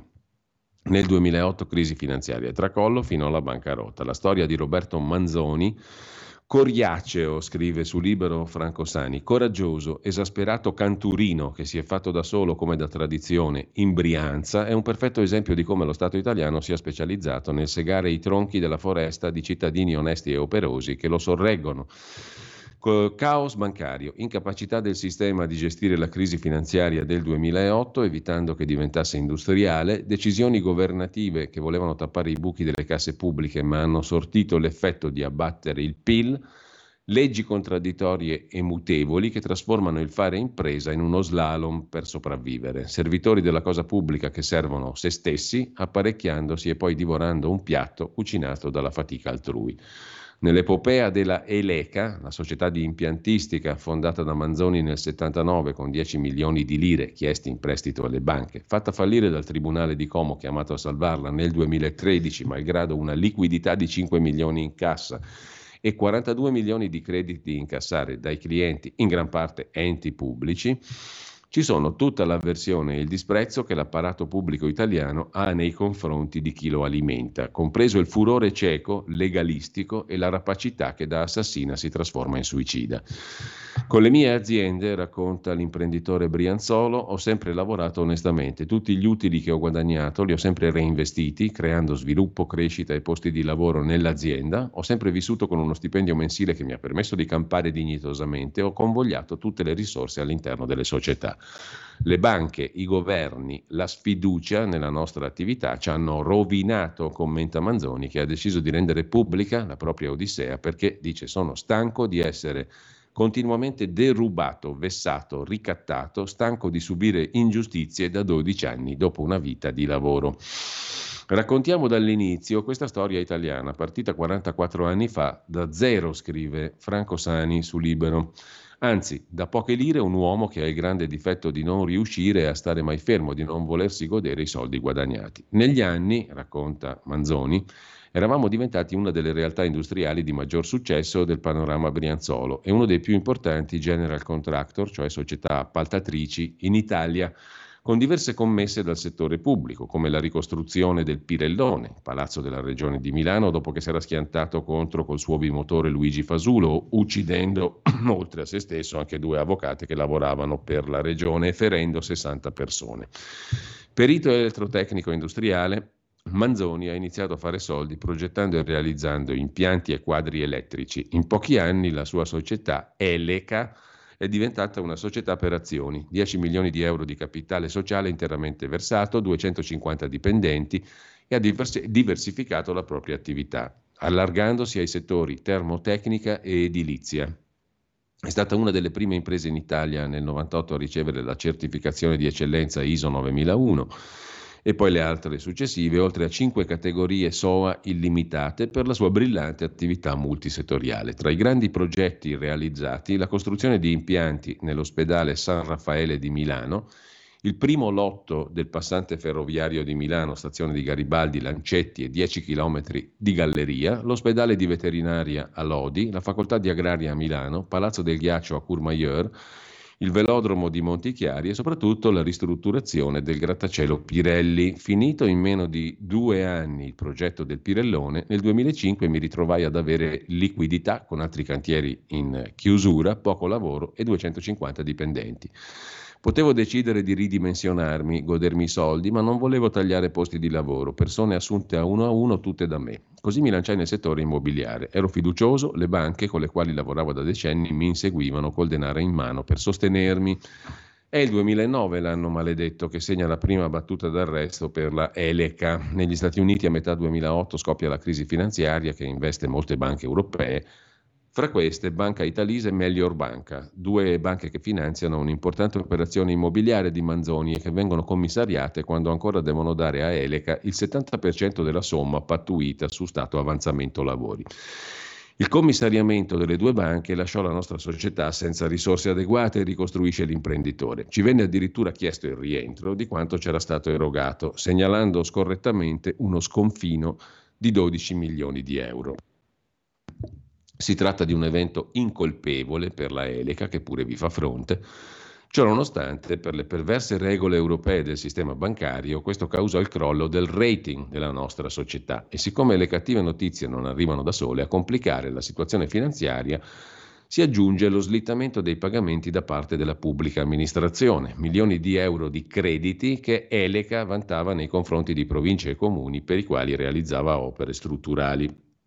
Nel 2011, allontanato con la forza Berlusconi dal governo, a Palazzo Chigi viene insediato Mario Monti. A quel punto il fatto che i debitori del Manzoni aderiscano al patto di stabilità porta a notevoli ritardi nei pagamenti delle committenze. Le fatture vengono saldate in 18-24 mesi, scadenza ben diversa dai 30-60 giorni che erano previsti dalla legge Merloni annullata di fatto dalla nuova prassi. Come se non bastasse, imperversando l'austerità, nel giro di poco tempo a vari ministeri, con i quali Eleca operava da sempre, vengono tolti i fondi, con conseguente annullamento dei progetti contratti sottoscritti e ulteriore inabissamento delle risorse finanziarie. L'uomo non si perde d'animo, ma quella che per decenni è stata la sua risorsa inesauribile diventa la sua condanna. L'imprenditore riconverte, congela l'immobiliare, cerca profitti nel mercato delle rinnovabili, che nel frattempo veniva pompato mediaticamente, volevamo diversificare l'attività e lanciarci in un nuovo mercato in sviluppo, dice Manzoni. Allora avevamo un portafoglio di potenziali commesse da 200 milioni. La materia è nuova, fa gola a tanti, una lobby tira in un senso, un'altra in quello opposto, il quadro legislativo in tre anni cambia cinque volte, i cambiamenti legislativi alla voce incentivi mettono in ginocchio l'ormai fragile struttura della Eleca, la storia di un imprenditore distrutto dallo Stato, da 100 milioni a zero. Così viene raccontato su Libero, mentre lasciamo Libero, anche la prima pagina, lasciamo la prima pagina di Libero che bene o male abbiamo vista tutta, e andiamo a vedere a questo punto anche la prima pagina del quotidiano Italia Oggi 7, quello diretto da Marino Longoni lunedì, che si occupa di una questione che attanaglia praticamente tutta l'economia italiana e non solo, il caro mutui. È allarme rosso, da gennaio dello scorso anno le rate dei mutui a tasso variabile sono aumentate del 72% ma ci sono anche alcuni strumenti utili per sfuggire alla morsa. Ecco quali sono. L'ulteriore rialzo di 25 punti base dei tassi di interesse deciso nei giorni scorsi dalla Banca Centrale Europea, che porta il tasso di interesse di riferimento sulle operazioni di rifinanziamento principali al 4% e si aggiunge a 7 rialzi da luglio 22 pesa come un macigno sulle tasche delle famiglie e sui bilanci delle imprese. Secondo i calcoli degli analisti di mutuionline.it, rispetto a gennaio dell'anno scorso, la rata di un mutuo variabile a seguito del nuovo rialzo farà registrare un incremento del 72%. Per evitare o attenuare i negativi effetti di questi rincari si possono usare alcuni strumenti predisposti dal legislatore, dalla rinegoziazione al rimborso del capitale alla surroga, senza dimenticare il fondo garanzia mutui prima casa. Dieci buone idee per i debitori, sottolinea il direttore Marino Longoni nel suo commento in prima pagina. L'aumento dei tassi di interesse, imposto dalla necessità di lottare contro l'inflazione, si sta trasformando in un incubo per molti debitori che si sono visti aumentare la rata del mutuo anche più del 50% e non è ancora finita perché sia le dichiarazioni dei responsabili della Banca Centrale Europea sia gli esperti di finanza concordano sulla possibilità di ulteriori rialzi dei tassi, almeno fino a settembre, dopodiché dovrebbero cominciare a scendere. L'obiettivo, ribadito anche da Mario Draghi nei giorni scorsi, è quello di portare il tasso di inflazione al 2%. La strada da fare è ancora lunga. A pagare maggiormente per questa stretta sono naturalmente i debitori, soprattutto coloro che avevano in corso, magari da poco tempo, un mutuo a tasso variabile. Il problema si pone però anche per coloro che il mutuo non l'hanno ancora acceso, ma vorrebbero farlo. Anzi, in questo caso i problemi sono ancora di più. A pagina 4 ci sono i 10 suggerimenti che Italia Oggi 7 dà per questa questione del caro mutui. Sul, sol, sul quotidiano, chiedo scusa di Confindustria, invece in primo piano c'è la crisi russa, rischi e incognite per i mercati dopo la rivolta, Putin indebolito, Prigozhin scomparso, ora gli operatori mettono sotto osservazione dollaro, oro, gas naturale, obbligazioni. A centro pagina famiglie un italiano su tre ormai vive da solo, cioè un terzo delle famiglie italiane è mononucleare, una persona sola. Le persone sole sono oggi 8 milioni e mezzo, sono in crescita. L'11% dei genitori è single. L'Italia si sta trasformando in un paese di single, scrive il Sole 24 ore del lunedì. Oggi un italiano su tre risulta solo all'anagrafe e l'11% dei nuclei familiari con figli è monoparentale. In base ai dati dell'ultimo censimento della popolazione elaborati dal Sole 24 Ore e Istat, si contano fino a 8 milioni e mezzo di persone sole, il 33,4% delle famiglie residenti in Italia. Un dato che, stando alle previsioni demografiche al 2041 fatte dall'Istat, è destinato a salire a 10,2 milioni, con un aumento del 16,2%. In crescita anche i genitori soli del 9%. Dietro questi numeri si nascondono diversi fenomeni allungamento della vita, spostamenti per lavoro, pendolarismo, con impatti su società e sistema economico, scrive il quotidiano della Confindustria che poi si occupa della delega fiscale, tre pilastri su cui fondare una riforma fiscale davvero efficace, il commento è quello di Fabrizio Acerbis, poi vedremo, e di IRPEF comunale alla cassa, nuove aliquote in 1100 città italiane. Nelle ultime dichiarazioni dei redditi l'addizionale comunale ammonta a 5 miliardi e 300 milioni ed è stata versata da poco più di 26 milioni e 300 mila contribuenti per un importo medio di 203 euro. Nell'ultimo decennio il carico fiscale pro capite dell'IRPEF comunale è sempre aumentato, era 155 euro nel 2012.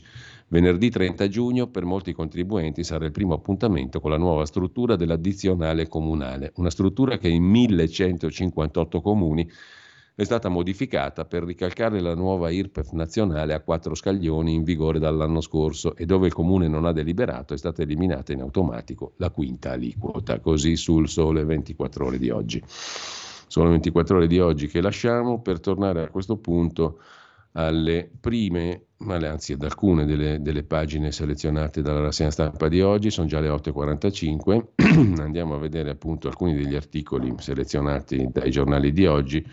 Intanto Affari e Finanza di Repubblica, che non abbiamo ancora visto, mette in copertina e il servizio principale dedicato al nucleare, la staffetta tra stati e privati per i nuovi reattori, le sfide dell'energia. Negli Stati Uniti e in Europa fioriscono investimenti per progettare e costruire centrali nucleari del futuro con numerose start-up finanziate da aziende e imprenditori. Gli investimenti nel nucleare sono destinati a salire entro il 2030 a 60-80 miliardi annui dai 30 di media di inizio secolo. 400 milioni i capitali raccolti da una start-up che ora sta raccogliendo un altro miliardo, una start-up anglo-italiana Nucleo, la cui storia racconta Affari e Finanza di Repubblica. Negli Stati Uniti, oltre ai grandi come Terra Power, sostenuta da Bill Gates, e TEI, da Chevron e Google, il Dipartimento per l'Energia ha finanziato otto start-up. Sulla strada della fusione nucleare si studia da decenni, tra molte perplessità, ora nuove speranze. L'energia viene liberata dalla fusione di due atomi di isotopi dell'idrogeno, il nuovo nucleare, i nuovi reattori. Così su Repubblica, mentre nei siti industriali c'è un tesoro verde sui tetti, uno studio realizzato da Cerved con i satelliti ha individuato spazi per 300 km quadrati disponibili per impianti fotovoltaici. Utilizzando gli spazi meglio esposti sui tetti degli edifici residenziali si potrebbero installare fino a 72 gigawatt di potenza, scrive Repubblica Affari e Finanza, che poi si dedica a uno degli ultimi sogni di Berlusconi, la squadra di calcio del Monza, nuovi soci cercasi, il futuro della società è legato al testamento di Berlusconi, alle scelte della Fininvest che negli ultimi mesi aveva avviato contatti con investitori americani e sauditi. Le perdite rendono difficile l'idea squadra di distretto. Anche in pista c'è il proprietario dell'Olympiacos e del Nottingham Forest, il, l'imprenditore greco Evangelos Marinakis. Mentre i bilanci si sono chiusi in rosso, scrive il quotidiano economico e finanziario del lunedì di Repubblica Affari e Finanza. Nel bilancio chiuso al 31 dicembre 2022, uscite per 105 milioni, entrate per 32. Il saldo fa una perdita di 65 milioni rispetto ai 31 di buco dell'anno prima. Nel frattempo ci informa il dorso milanese lombardo del Corriere della Sera che la Lombardia è malata di stress. Nella top 10 delle pillole più usate dai lombardi, quelle per curare ipertensione e acidità di stomaco. I lombardi sono ipertesi, impegnati a combattere il mal di stomaco e con le ossa fragili, in fila al bancone della farmacia per ritirare pillole o gocce. Nella classifica dei 10 principi attivi più prescritti in Lombardia nel 22 il podio è occupato da farmaci utili a combattere, nell'ordine, l'insufficienza cardiaca e l'ipertensione, l'acidità di stomaco e la carenza di vitamina D. Emerge questa classifica dai dati raccolti da Federpharma sulla spesa farmaceutica convenzionata col sistema sanitario nazionale. L'aspirina occupa solo la settima posizione, seguita dall'atorvastatina, con atorvastatina, esatto, ben conosciuta da chi rischia di veder schizzare il colesterolo a livelli preoccupanti. Così sul dorso milanese lombardo del Corriere della Sera. All'Odi una maxi rissa nella notte tra ragazzi, mala movida, due in ospedale, poi la vicenda del CAI che dice stop alle croci sulle vette della montagna. Per andare invece sul dorso nazionale del Corriere della Sera, il primo piano dedicato alla Russia e i suoi risvolti sulla, sulla vicenda, sulla politica italiana, o meglio, i rapporti dell'intelligence che sono finiti sul tavolo del Presidente del Consiglio Giorgia Meloni dicono che il potere di Putin si è spezzato, mentre gli agenti segreti americani sapevano da tempo quello che stava accadendo. Washington non ha condiviso le informazioni per non essere accusata dal Cremlino di manovrare l'insurrezione. È giallo sul perché il regime non abbia bloccato gli insorti. C'è poi in prima pagina, in primo piano, anzi sul dorso del Corriere della Sera Nazionale, il caso Santanchè, centrodestra alla prova. Lei dice non vedo l'ora di parlare in Senato. La linea della ministra, fiducia nella Premier e pace con la Lega. Mai mi voterebbero contro. Il passo dei 5 Stelle, chiesta una riunione urgente dei capigruppo, l'obiettivo è obbligare Santanchè a riferire in aula. L'idea di una mozione in aula, il patto sul salario minimo, Schlein tenta l'alleanza con i 5 Stelle e con Azione. E poi c'è un articolo dedicato al Qatar Gate, siamo a pagina 13 del Corriere della Sera di oggi, l'articolo di Giuseppe Guastella, l'intreccio belga tra politica e massoneria e la caduta del giudice Michel Claes che guidava le indagini sul Qatar Gate. I figli del giudice e dell'eurodeputata socialista Maria Arena citata nell'inchiesta soci in affari. Il cosiddetto Qatargate è uno scandalo di corruzione e riciclaggio di denaro che ha coinvolto il Parlamento europeo emerso nel dicembre del 22.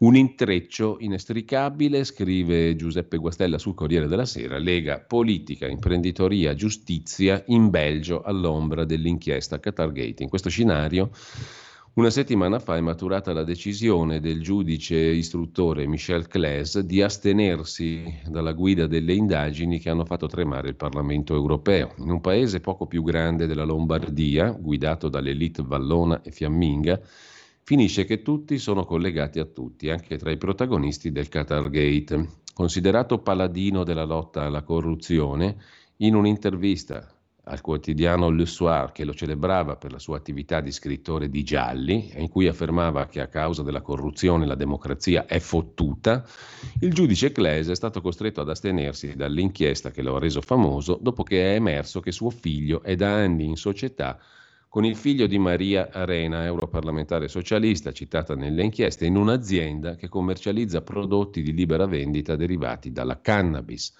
Arena è l'europarlamentare dei socialisti coinvolta nel Qatargate, strettissima amica di Antonio Panzeri, l'ex eurodeputato PD articolo 1, considerato collettore delle tangenti arrivate in contanti da Qatar e Marocco per condizionare l'attività del Parlamento europeo. Tra l'altro il giudice Clese è anche un orgoglioso massone. Nella stessa intervista alle Soir ha raccontato di essere entrato in massoneria 35 anni fa, quando si avviava all'avvocatura nello studio legale del suo maestro, è il caso di dirlo, Guy Uitendele, famoso avvocato di Bruxelles scomparso, al quale fu introdotto dopo la laurea dal figlio Marc, cui era legato da profonda amicizia. Secondo il quotidiano online Moustique di Bruxelles, Uitendale era a sua volta un massone Ora il figlio Mark, nonostante l'amicizia con Claes, che vent'anni fa è diventato giudice, è uno dei difensori di Panzeri, che dopo meno di due mesi dall'arresto si è pentito accordandosi con la procura per un solo anno di carcere ai domiciliari, di cui quasi otto mesi già, già scontati. Essere massone non mi limita, sono libero, ha dichiarato il giudice Claes. In Belgio i magistrati possono appartenere alla massoneria, a differenza che in Italia, dove l'iscrizione può comportare provvedimenti disciplinari. Ora che ha fatto il passo indietro, sui media belgi compaiono retroscena come quello pubblicato dal quotidiano Sudinfo, secondo il quale Claes, ben prima delle dimissioni per conflitto di interessi, avrebbe subito un'osservazione da un altro massone della sua loggia, che gli avrebbe fatto capire che stava facendo troppo per coprire l'eurodeputata socialista Arena, con la quale si sarebbe anche incontrato più volte in Parlamento. Tra il 15 e il 17 il giudice Claes non ha inteso rispondere alle domande del Corriere della Sera. Ma massone è anche l'ex primo ministro socialista Elio Di Rupo, originario di Mons, come la Arena considerata destinata a raccogliere la sua eredità politica. L'eurodeputata Arena ha divorziato da Olivier Le Maire, padre del giovane socio del figlio di Claes, il quale ha sposato l'attuale ministra degli esteri del Belgio, Agia Lahibib. Curiosamente, il 14 novembre, Lahibib ha incontrato il ministro del lavoro del Qatar, Al-Marri, il quale, nell'inchiesta che il mese dopo deflagrerà, con gli arresti basati su accuse fumose, è ritenuto il pagatore delle tangenti attraverso la organizzazione non governativa Fight Impunity dell'italiano Panzeri che aveva incontrato il 10 ottobre in un hotel a Bruxelles. Abbiamo discusso di diritti umani inclusi donne LGBTQIA+. Ho confermato che il Belgio riconosce che i significativi progressi del Qatar sono stati fatti appunto dal Qatar, twittò la ministra. Le stesse considerazioni fatte da indagati sono state considerate come prezzo della corruzione. Al Corriere della Sera l'ex vicepresidente del Parlamento Caili si chiedeva come mai la Arena, coinvolta nelle indagini, non ha avuto problemi e fosse protetta da immunità speciale. Con fratelli, insomma. Sulla questione del MES, invece, i paletti del governo nel negoziato con Bruxelles, Salvini dice no al fondo salvabanche, la nuova versione del trattato che istituisce appunto il MES. Sul super bonus invece cambia la contabilità e spunta un tesoretto, 20 miliardi di euro è l'ammontare del tesoretto nel triennio, margine di bilancio in più nel 24 e 25 forse già quest'anno, è un forte ridimensionamento della spesa pubblica. La drastica riforma del super bonus 110% comporterà una nuova revisione contabile dei bonus nel bilancio pubblico, questa volta con effetti positivi sui conti, scrive il Corriere della Sera. Andiamo rapidi a vedere anche gli altri articoli, intanto c'è una pagina, quella degli esteri, dedicata alla vittoria a valanga in Grecia di Mitsotakis, una batosta per la sinistra di Siriza, Tsipras rimette al partito il giudizio su di lui. In crescita anche gli eredi a destra di Alba Dorata. L'intervista sul Corriere della Sera all'ex ministro socialista e premier Papandreou. Temo il potere concentrato nelle mani di pochi, la democrazia è fragile, stiamo vendendo la Grecia agli stranieri, capirai che novità. Sul Fatto Quotidiano, invece, Visibilia ammette le furbate della cassa Covid, Visibilia la società di Sant'Anché, Pistola fumante, il dipendente in cassa integrazione a zero ore lavorava al Senato per la pitonessa e per la russa. Il caso non è chiuso, versati a marzo arretrati per 37 mila euro, ma resta aperta la questione di false dichiarazioni INPS. Visibilia ammette furbate sulla cassa Covid, scrive il Fatto Quotidiano che poi interpella Aldo Patriciello, eurodeputato di Forza Italia e longevo gestore di tessere e clientele, come scrive l'intervistatore Antonello Caporale. In Molise contano le famiglie. Si vince annullando l'identità. È la sentenza sparata dall'eurodeputato di Forza Italia Aldo Patriciello. Non voglio interferire col voto, ma mi sa che anche questa volta noi del centro-destra arriviamo al 55%. Il trucco alle comunali e alle regionali è perdere ogni ideologia, sentenzia l'eurodeputato. Poi le due paginate centrali del fatto economico, come abbiamo visto in prima pagina, sono dedicate a tutti gli uomini di Berlusconi. La storia di Berlusconi vista attraverso i consigli di amministrazione delle sue aziende. La prima Fininvest in mano a Previti Senior, la sede legale è ancora oggi in via del Nazareno a Roma dove ha l'ufficio Gianni Letta. Protagonisti Adriano Galliani, Alfredo Messina, ex Alitalia Eiri, nel 90 è direttore generale di Fininvest, nel 93 amministratore delegato, poi Mediolano è stato anche tesoriere del partito Forza Italia Carlo Secchi, ex rettore della Bocconi, parlamentare europeo dal 94 al 99, presenza fissa nel consiglio di amministrazione di Mediaset, ma anche Bruno Ermolli nel CDA Fininvest dal 6 al 14, 2006-2014, poi Mediaset e Mondadori, ha guidato anche i patrioti di Alitalia. Cobolli Gigli, ex Ifi Agnelli, è stato amministratore delegato Mondadori fino al 94, poi nel 2006 presidente della Juve. Roberto Poli, presidente di Publitalia, nei CDA di Fininvest e Mondadori, lo nominò Berlusconi presidente dell'ENI. Insomma, una storia di Berlusconi attraverso i consigli di amministrazione Mediaset Fininvest. Sul giornale abbiamo già visto l'articolo di Gian Michalessin e l'intervista di Fausto Biloslavo per quanto concerne la questione russa, c'è poi la pagina dedicata da Felice Manti al tema giustizia politica e alla vicenda che riguarda l'ex direttore dell'Agenzia delle Dogane e Monopoli Marcello Minenna e caccia alla rete di Minenna. Si muove la Procura di Roma. Contro l'escapo delle dogane sarebbe stato usato un virus intercettativo Trojan. I filoni dalle mascherine farlocche ma sdoganate un report sulla scrivania del Ministero dell'Economia fermo contro il dirigente in questione. E mm, l'intervista all'ex senatore 5 Stelle Emanuele De Sì, i grillini me lo dissero chiaro, non lo toccate, uno così ci serve. Grillo impose un dirigente a lui e alla Raggi. Era l'uomo di punta dei 5 Stelle, il Minenna nei salotti buoni, fecero di tutto per mandarlo alla Consob. Venne in Parlamento per un'audizione, parlò 5 minuti senza domande, ricorda l'ex senatore De Sì. È l'ora della musica, maestro Federico Borsari in regia.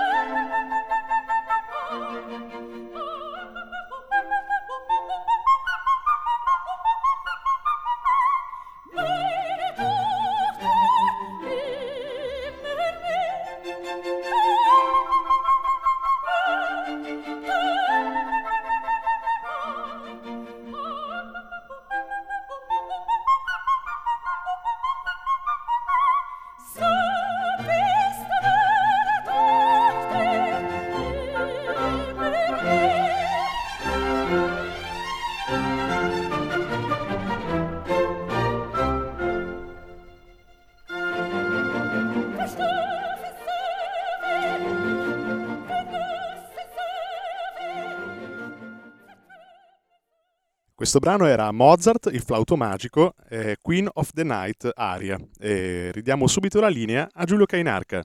Vediamo se riusciamo a recuperare poi Riccardo Molinari o meno per il cui Parlamento del lunedì. Alle 9.15 comunque sarà con noi Carla De Bernardi, un'altra puntata della grande città. Nel frattempo mh, c'è un articolo dedicato sul giornale da Luca Fazzo un'altra vicenda giudiziario-politica di un certo rilievo, ovvero eh, la questione Baiardo-mafia-Berlusconi-Graviano. Il GIP di Firenze boccia i pubblici ministeri che indagano Berlusconi anche da morto. Respinta la richiesta di arresto del famoso cantante mafioso Salvatore Baiardo, quello che cantava da Giletti, ma il giudice va oltre. Il teorema stragista non ha prove, scrive il um, scrive il giornale. Adesso non ho capito di che, che cosa... Federico, dammi tu conto in regia di che cosa sta succedendo. Abbiamo Riccardo, Mol... abbiamo Riccardo Molinari. Perfetto, allora possiamo far partire anche la nostra sigla. Qui Parlamento. Allora, rieccoci qui come tutti i lunedì con uh, Riccardo Molinari, capogruppo della Lega alla Camera. Buongiorno Riccardo, grazie. Buongiorno a tutti. Allora, che settimana ci aspetta in quella della Camera dei Deputati? Cosa c'è in calendario di rilevante? Beh, eh, questa settimana in calendario ci sono due cose fondamentali che saranno la conversione in legge del decreto lavoro, il decreto del primo maggio, e le comunicazioni in aula mercoledì dalla Premier Meloni sul prossimo Consiglio europeo. Ecco, sul discorso del decreto lavoro, volessimo sintetizzarlo in pillole utili a chi ci ascolta, cosa possiamo dire? Cosa c'è di nuovo sotto questo profilo Beh, e di rilevante per più, i cittadini?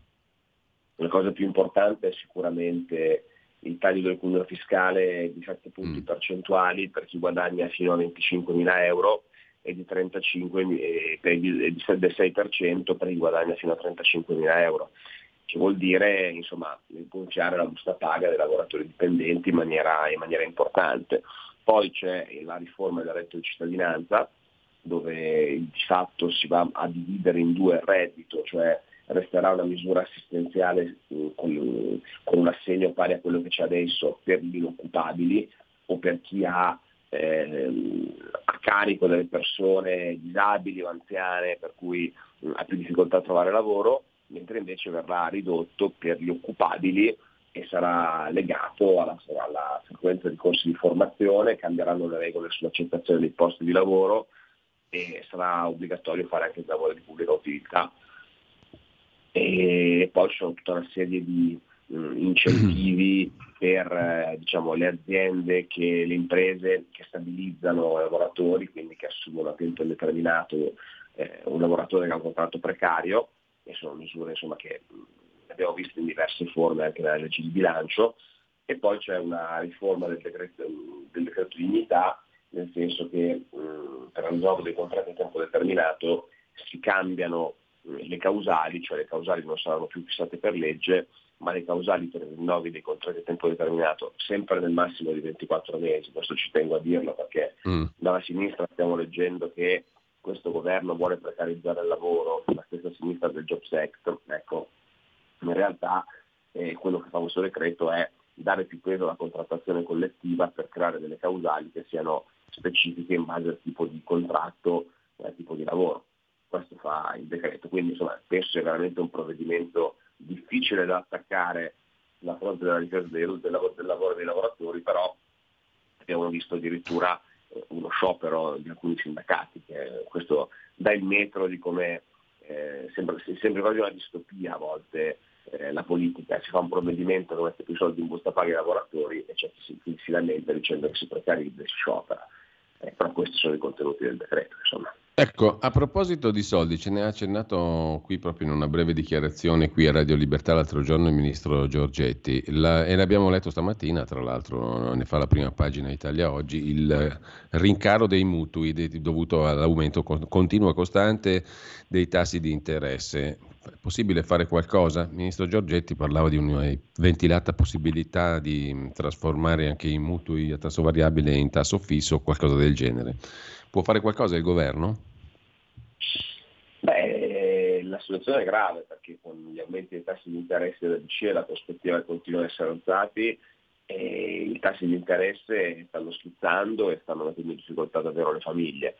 E quindi quello che può fare il governo sicuramente è probabilmente lavorare con l'ABI, quindi con l'associazione bancaria, per eh, trasformare alcuni mutui diciamo, a tasso variabile in tasso fisso o per cercare di calmierare, di calmierare gli aumenti, anche se è difficile perché eh, di fatto mh, gli incrementi degli interessi sui mutui dipendono dalle decisioni della BCE, quindi le banche non, non possono che adattarsi. Ecco, io penso che quello che possa fare il governo è sì una concertazione o, o magari anche un provvedimento impositivo nel caso più grave, ecco, nel caso in cui le cose dovessero schizzare a livelli troppo alti, una calmierazione eh, si potrebbe provare a fare, non so quanto sia compatibile con il diritto comunitario, però si potrebbe provare a fare. In passato si è fatto, insomma, una volta c'era anche sugli affitti, c'era una limitazione ad esempio, no? c'era una limitazione dei, dei contratti d'affitto, eh, di canoni di locazione. Nel nuovo contesto diciamo, del liberismo comunitario non so se la farebbero passare una normativa del genere, però sicuramente è una cosa bisogna inventarsi. Nel frattempo la questione MES va a settembre o va alle calende greche, cioè si è risolto definitivamente il problema, diciamo così?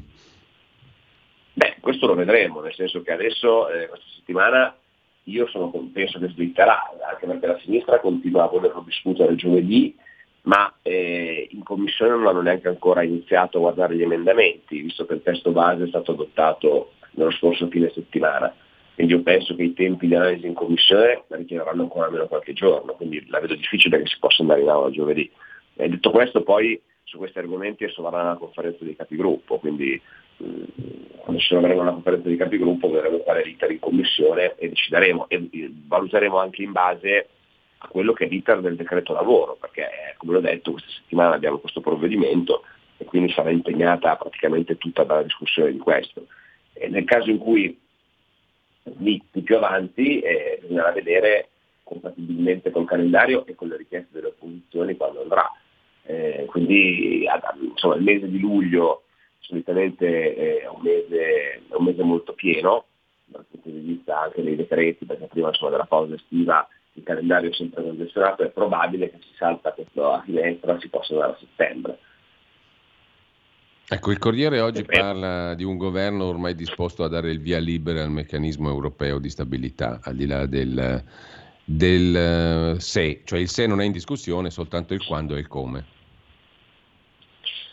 Beh, eh, questo è quello che insomma danno per scontato tutti gli osservatori eh, internazionali, dove dicono che l'Italia è l'unico paese che il MES non ha ancora approvato, quindi prima o poi lo approverà. E invece quello che diciamo noi è che l'Italia potrebbe essere il motore di una riforma del MES. Nel senso che questa ratifica è già la ratifica di una riforma del MES che noi riteniamo peggiorativa rispetto a come il MES è già adesso. E è chiaro che poi nel governo ci sono ovviamente le strutture tecniche che spingono per l'approvazione perché eh, una volta approvato il MES è chiaro che anche dal punto di vista mh, della fiducia dei mercati e delle, delle tensioni internazionali eh, si eviterebbe il gioco speculativo contro l'Italia e cose che abbiamo già visto, perché insomma la minaccia anche non troppo velata che viene fatta nel caso in cui non si approvi il MES è quello. E detto questo però poi c'è la politica, qui abbiamo un governo di centrodestra dove ci sono due forze politiche legate a l'Italia che hanno sempre detto di essere contro questa riforma del MES, il Parlamento poi è sovrano, quindi se la maggioranza ritiene che eh, questo, questa riforma del MES non vada bene, non c'è governo che tenga, che decide il Parlamento. la posizione della Lega è sempre stata quella di contrarietà, eh, anche ieri insomma, al congresso nostro della Lega in Piemonte è venuto Matteo Salvini ha ribadito la posizione, cioè che siamo contro questa riforma del MES e ha sostenuto che è molto meglio finanziarsi sui mercati eh, piazzando titoli di Stato agli investitori italiani quindi io credo che la Lega debba mantenere la sua coerenza e debba non votare questa riforma e proporre eventualmente una, una riforma diversa, anche perché il MES è uno strumento completamente superato dopo il PNRR. Quindi è, risponde a una logica che la pandemia e il PNRR hanno completamente superato, una logica privatistica con eh, un soggetto diciamo, privato che si comporta come se fosse una banca, che fa eh, prestiti ad, ai vari stati per portargli poi via i, i pezzi i pezzi migliori dell'economia, eh, col PNRR invece si è costruito una sorta di accenno di debito comune, quindi sono due strumenti che sono eh, ideologiche diverse, quindi uno strumento superato e pericoloso dal nostro punto di vista al MES, quindi penso che noi dovremmo continuare a tenere la nostra posizione. Ecco, esiste un caso Sant'Anché, ehm, tu hai speso parole mh, di ampia garanzia, diciamo, per non usare la definizione di garantismo ehm, reale, diciamo così, nei confronti della vicenda Sant'Anché, una vicenda più mediatica che altro secondo te? Beh, a quello che ci ho dato sapere sì, nel senso che eh, io sono andato poi a vedere questo famoso servizio di report e insomma... Eh, è classica, un'inchiesta giornalistica che mette insieme un po' di fatti eh, diversi che cercano ovviamente di screditare la figura del ministro, ma bisogna capire quali sono poi effettivamente le eh, responsabilità, se ci sono del ministro. Poi insomma eh, alcune cose, anche se magari sgradevoli, eh, non so, i fornitori non pagati, piuttosto che eh, nella mente dei dipendenti, però quelle sono cose che si risolvono in tribunale civile con un decreto ingiuntivo piuttosto che con una causa di lavoro, non su report. Eh, se invece poi ci dovessero essere altri aspetti, quindi si parla dell'utilizzo illecito, cioè non, non opportuno dei fondi Covid, piuttosto che insomma, dei sistemi per far fallire queste aziende che configurerebbero una bancarotta fraudolenta, insomma, queste sono cose che non si possono sapere dalle battute in televisione. Se c'è qualcosa indagherà la magistratura e quindi a noi non è dato sapere quale sia la situazione. Poi formalmente, perché non risulta avere ruoli in queste aziende, la, teo- la, tesi è che lei sia un'amministratrice di fatto, ma anche dimostrare che un amministratore di fatto di un'azienda, insomma non è proprio così semplice, non è che basta che lo dica qualcuno eh, per assegnare delle responsabilità comunque così gravi a una persona. Quindi, mh, mm, come sempre in questi casi, sarà lei a dover valutare se c'è qualcosa da chiarire, se valuterà che c'è qualcosa da chiarire e vorrà farlo in Parlamento, l'ascolteremo. Però insomma, di certo non siamo noi a chiedere alla Sant'Anché di venire in aula a riferire o a chiederle chiarimenti su questa vicenda, perché ripeto, i processi non si fanno in televisione, non si fanno con i servizi. Per resto noi della Lega ne sappiamo qualcosa, ecco, quante volte siamo stati noi bersaglio di alcune inchieste giornalistiche, alcune trasmissioni e poi si è rilevato che eh, qualcosa che veniva costruito come eh, uno scandalo, poi in realtà non ci aveva dietro niente. Quindi insomma ne siamo stati vittime tante volte anche noi e quindi sappiamo come funziona. Eh, bene, allora io ringrazio Riccardo Molinari come sempre, come tutti i lunedì. Ti auguro buona settimana, buon lavoro Riccardo. A presto. Grazie Giulio, un abbraccio a tutti.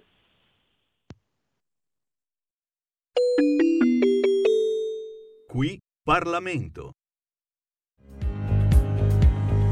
Avete ascoltato la rassegna stampa. La tua radio è ascoltabile anche con la televisione in digitale. Sul telecomando della televisione digitale o del tuo ricevitore digitale puoi scegliere se vedere la TV o ascoltare la radio risintonizza i canali radio e troverai anche Radio Libertà, canale 252.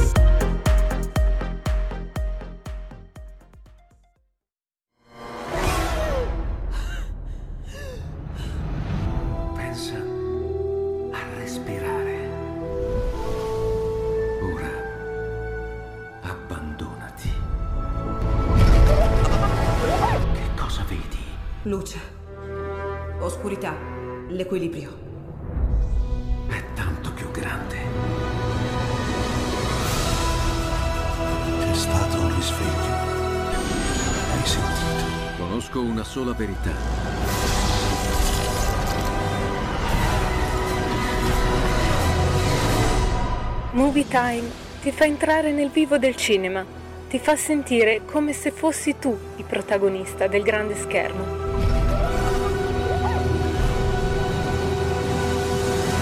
ogni sabato dalle ore 16.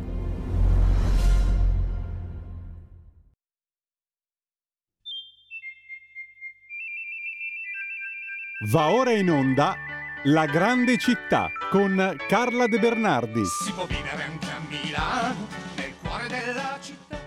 C'è tanta gente. E la linea torna a Giulio Cainarca. Eccoci qua, in collegamento dovremmo essere già con Carla De Bernardi per eh, la nostra rubrica del lunedì, Storia di Milano, guida per curiosi e Ficanaso e la Bibbia laica del lunedì, prefazione di Gian Giacomo Schiavi, edito da Jacobuc, presentato per un ciclo di incontri intitolato Finestre sull'editoria in quel bellissimo luogo di cui abbiamo parlato anche la settimana scorsa, proprio l'altro ieri a Milano alle 10.30, l'altro ieri mattina sabato, è stato presentato il, questo libro nella Biblioteca Nazionale Braidense, in quel di Brera a Milano. Posto bellissimo, tra l'altro, intanto Carla raccontaci tu tutto, anche in relazione a ciò che è venuto fuori eh, sabato mattina, no? Sì, allora buongiorno a tutti, ciao Giulio. Allora, sabato è stata una mattinata bellissima, ti devo dire, perché sai, quando si fa la presentazione di un libro dici sempre verrà qualcuno, non verrà, aiuto, come si fa se non viene nessuno? Che...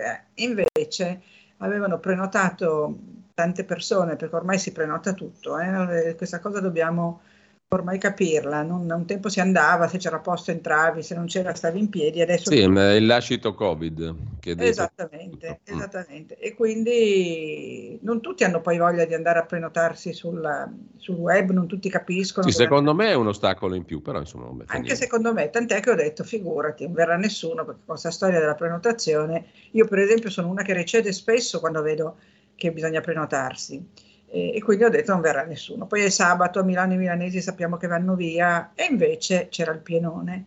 C'era il pienone e eh, vabbè, mh, piccola annotazione commerciale di cui eh, sarà con- è contento il mio editore, abbiamo venduto tutte le copie e ce ne fossero state di più, ne avremmo anche vendute di più. Quindi eh, devo dire che eh, devo essere risultata convincente perché alla fine tutti hanno voluto il libro.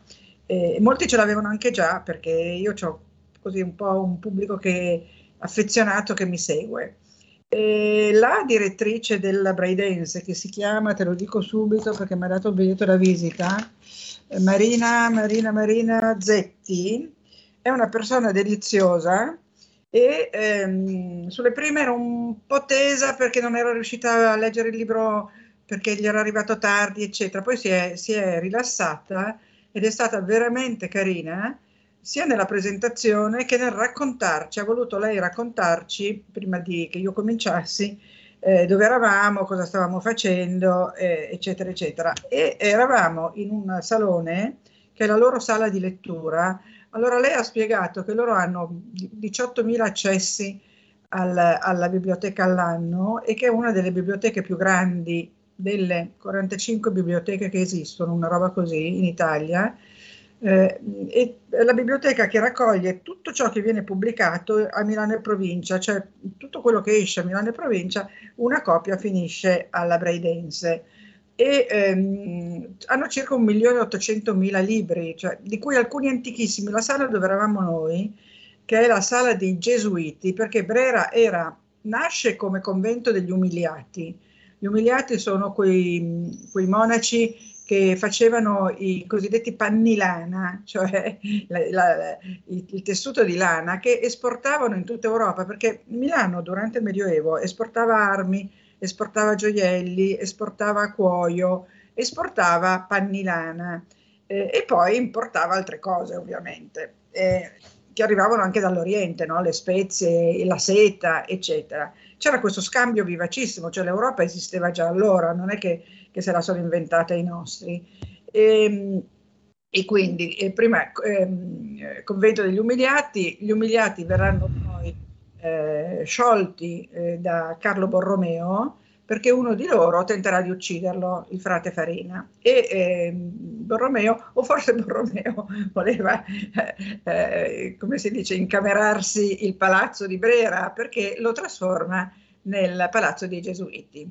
E infatti la sala dove noi eravamo, la sala di lettura, eh, eh, era la sala dei Gesuiti, con ancora un soffitto seicentesco bellissimo e delle librerie eh, che poi ehm, sono ehm, in stile diciamo barocco, perché diciamo in stile cinquecentesco, eh, al confine col barocco, ed è la sala più, eh, più integra di tutta la Braidense, perché le altre, l'altra grande, dove adesso c'è una mostra sulla peste di Alessandro Manzoni, la peste di Carlo Borromeo, anche quella.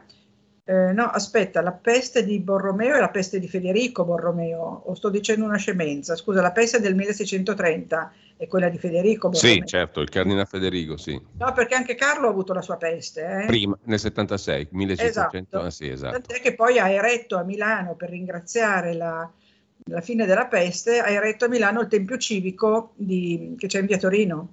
Quindi tu l'hai vista la mostra sulla peste in corso? Io ho dato sì, un'occhiata perché... perché ovviamente avevo altro per la testa, poi quando abbiamo finito la Braidense chiudeva, però tornerò a vederla perché veramente merita. E, ehm, e, quest'altra sala, anche lei tutta in legno con le librerie, vedi come invece ci sia un passaggio proprio eh, di stile, perché sono invece molto più sobri e sono già in stile, diciamo, neoclassico, teresiano, no? Perché eh, Maria Teresa è stata una delle protagoniste del, della, della Braidense, cioè le, credo che l'abbia addirittura, l'ha addirittura fondata lei, non credo che l'abbia addirittura fondata lei.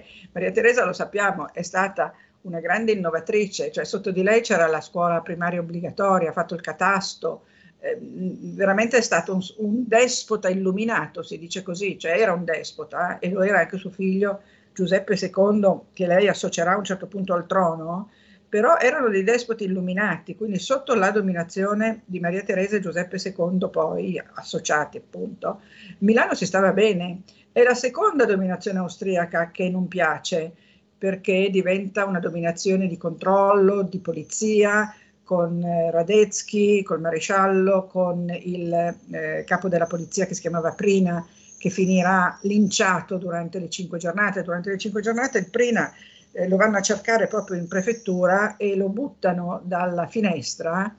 Eh, no, lo trovano a casa sua, se non ricordo male eh, tipo in via Broletto, una roba così. Lo trovano, lo buttano dalla finestra e la folla inferocita perché lo odiavano, eh, lo prende a ombrellate, lo finisce a ombrellate. Pensa che fine atroce che fa il povero Prina, che fino a poco, a poco prima, Prina poco prima, era invece riverito. Quando scattano le cinque giornate si capovolgono le forze, no, i rivoltosi, e quindi chi ha avuto posizioni di potere come lui è costretto a fuggire o viene, eh, come nel suo caso, eh, eliminato. Radetzky scappa durante le cinque giornate, va a Peschiera o in una di quelle, o a Legnago, in una di quelle quattro fortezze della, del quadrilatero, ma poi torna eh, e di nuovo avremo gli austriaci fino al 1959, no? E poi ci sarà il Regno d'Italia, eccetera, eccetera, tutta storia italiana.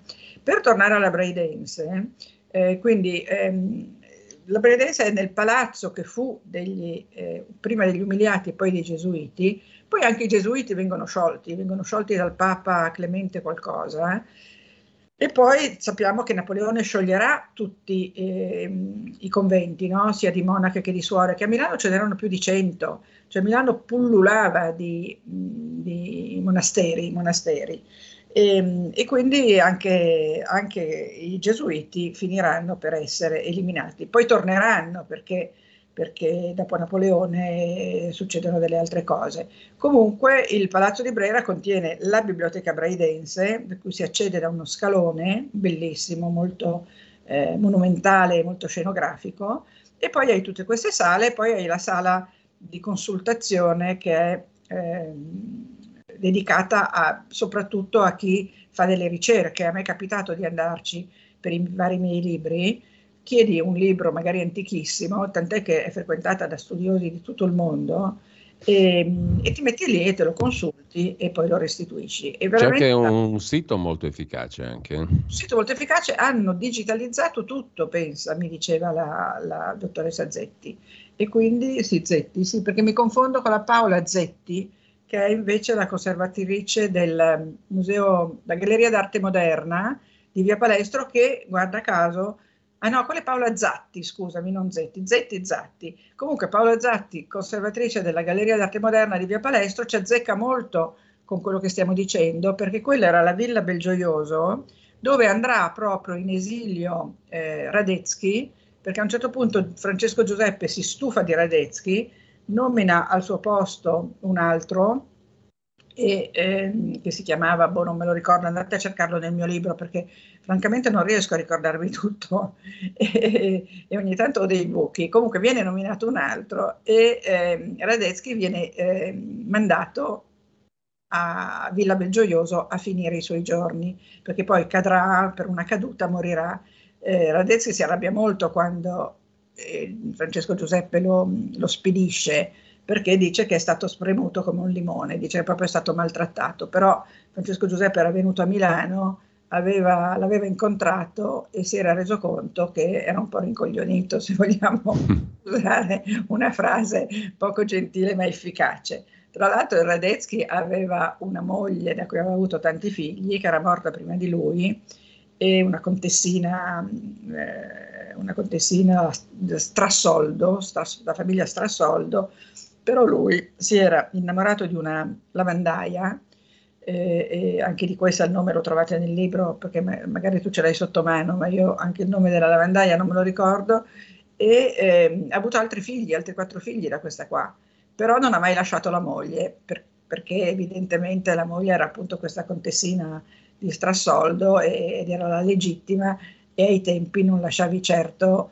una, una situazione come quella per fare una fuitina con, con l'amante di, di, ceto inferiore e quindi eh, lui se ne va a Villa Belgioioso e lì eh, muore. Villa Belgioioso ha la Galleria d'arte moderna ehm, che è un posto bellissimo, un altro posto se non l'avete mai visitato andare assolutamente a vedere, intanto perché è eh, sul retro ci sono i giardini di Villa Reale, perché è chiamata la Villa Reale, quella, la Villa Reale di Milano, eh, molto più piccola di quella di Monza, ma altrettanto bella. La fece un architetto che si chiamava Pollack, in stile prettamente neoclassico, e infatti eh, colonne, timpani e quant'altro. E ehm, sul retro c'è questo bellissimo giardino. Io ci andavo sempre quando ero, eh, abitavo in quella zona perché portavo i miei bambini. E, e, mia mamma mi ci portava prima perché io ho abitato in quella zona tantissimo. E ehm, era vietato agli adulti e lo è tuttora, pensa, poi adesso naturalmente chiudono un occhio, ma era vietato agli adulti frequentare il giardino di Villareale senza bambini, cioè se non ti presentavi al cancello con un bimbo non potevi entrare. E questi giardini sono bellissimi, c'è un eh, laghetto, c'è un ruscello, ci sono i ponticelli, c'è un piccolo padiglione neoclassico, insomma è un amore e si estende lungo i boschetti fino a, a via Senato, da via, da via, Palestro a via Senato. Adiacente alla GAM, dove c'è una eh, collezione eh, permanente meravigliosa di autori dell'Ottocento, i più importanti, e poi delle mostre temporanee. Tra l'altro hanno aperto lì da poco un ristorantino siciliano che si chiama Lu, si chiama Lu e lì puoi andare a mangiarti delle arancine e delle cose così molto buone, non a buon mercato, quindi se non avete voglia di essere spennati, non andate da lui, ma però merita. Merita. Adiacente c'è il PAC, il PAC è il padiglione d'arte contemporanea che era stato progettato da Gardella, dove, eh, che fu danneggiato pesantemente, perché vi ricordi, ci ricordiamo tutti, ed è eh, l'anniversario, è stato l'anniversario o, lo è?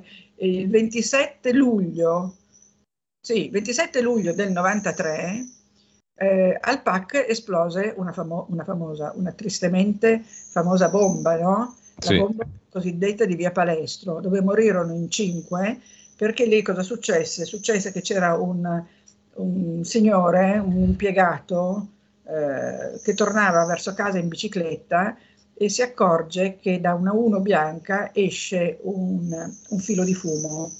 Eh, vede passare una volante eh, mi sembra che fosse la Monza 3, la pattuglia, e mm, li ferma, eh, ha la prontezza di riflessi di fermarli e di eh, dirgli eh, guardate c'è qualcosa che non va, questa macchina sta bruciando, insomma, quel che è.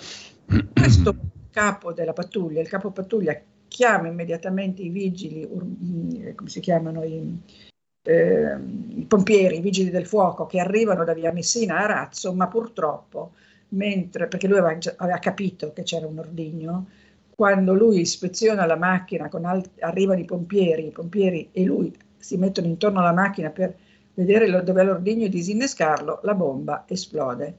Esplode e li fa fuori tutti e cinque, tutti e quattro.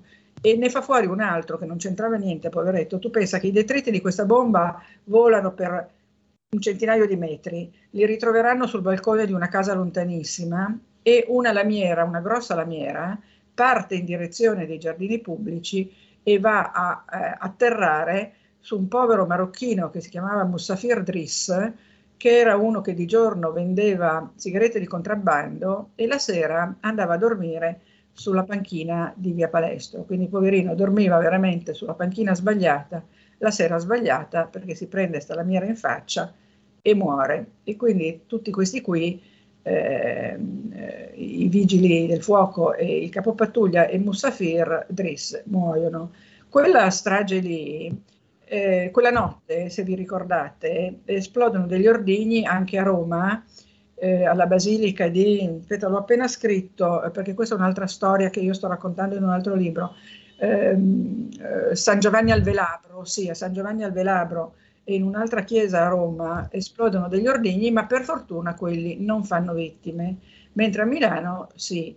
Eh, sono le famose stragi di cui vengono ancora accusati a distanza di anni, vengono cercate le prove assurde per accusare Berlusconi, lo sai, no? che ancora c'è chi non demorde dal volergli, eh, si dice, attribuire la regia di quelle stragi. Eh, e mi sembra di ricordare che quando è stato arrestato di recente eh, Matteo Messina Denaro, si è invece capito, si è capito che il mandante era lui, no? non l'esecutore ma il mandante, a distanza di 30 anni, perché era il 93, siamo nel 2023.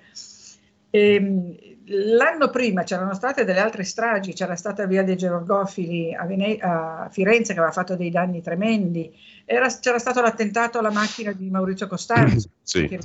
Sì, sì, certo. Le stragi del 93 sono quelle di cui oggi ancora si parla, volendo cercare di darne la colpa a chi, a mio parere, non c'entra niente, non è mai stato trovato niente, ma c'è ancora una, una fetta della, della, del giornalismo, più che altro, no? Dei poli, di politici, di una certa parte che vogliono continuare a credere e a cercare prove che siano stati Berlusconi e Dell'Utri a ordinare quelle stragi. Che poi che cosa, che a me sembra assurdo, perché, perché, avrebbero dovuto ordinare delle stragi? Con quale profitto, diciamo? Eh, sì, eh, cui prode, sicuramente. È una cosa che io non, non, riesco a capire. Comunque, per dirti, oggi abbiamo parlato della Braidance di Brera, della GAM e del PAC, tre eh, luoghi di cultura a Milano. Milano è ecco, pieno. Tra l'altro, ehm, siccome dobbiamo, dobbiamo, anche chiudere, mi è arrivato un messaggio che ci manda Loredana a proposito di, di, Milano, dice come siete fortunati, dice questa nostra ascoltatrice, ad avere vissuto Milano nei suoi anni più belli. Io ho imparato ad amarla attraverso questi racconti di Carla del lunedì. Prima mi era indifferente. Un... Ma dai, pensa che è venuto un nostro ascoltatore l'altro giorno, adesso non mi ricordo il nome perché c'era talmente tanta gente, gli ho fatto... Eh, no, poi la cosa bella è che è venuto un Ghisa, no? un, un vigile, il quale mi dice mi fa una firma a Il Ghisa de Milan e io ho detto, ma lei lo sa che io nel mio libro ho scritto perché vi chiamate Ghisa? Era tutto contento, lo sai perché si chiamano Ghisa? per il, no, spiega, la tuba, no. perché la loro tuba, la loro divisa aveva una, un cappello a tuba che eh, i milanesi danno sempre le, i soprannomi a tutto e quindi siccome era di Ghisa, come, era come quella delle stufe, i vigili ah, ecco. sono diventati Ghisa. Beh, Carla, comunque questo mi sembra un bellissimo complimento quello che ci fa Loredana. E C'era dobbiamo... Andrea Kerchi, questo fotografo di Milano, l'altro giorno, e abbiamo con delle sue foto meravigliose, aeree, anche lui ha raccontato la sua Milano e perché ama tanto Milano. Ha detto una cosa fondamentale, siamo ancora 30 secondi. Lui ha detto, Milano è bellissima, Milano va amata, la dobbiamo amare, e criticarla se non c'è una soluzione alle critiche è del tutto inutile. Cioè chi fa una critica deve intanto essere preparato, sapere cosa sta dicendo cosa che non succede mai, perché ormai siamo tutti urbanisti, no? siamo tutti architetti, siamo tutti esperti di qualsiasi cosa, adesso anche di sottomarini. E, e dice, fai una critica, falla, ma proponi una soluzione. E, e, di solito poi uno dice, ah, ma la soluzione non spetta a me dirla. E Andrea ha detto, invece spetta a me. Spetta a me perché se dico che qualcosa non va, devo anche sapere, intanto devo dire esattamente cosa non va, e poi spetta a me mh, eh, cercare una soluzione, se no me ne lavo le mani. E allora sto zitto, faccio vedere solo la Milano.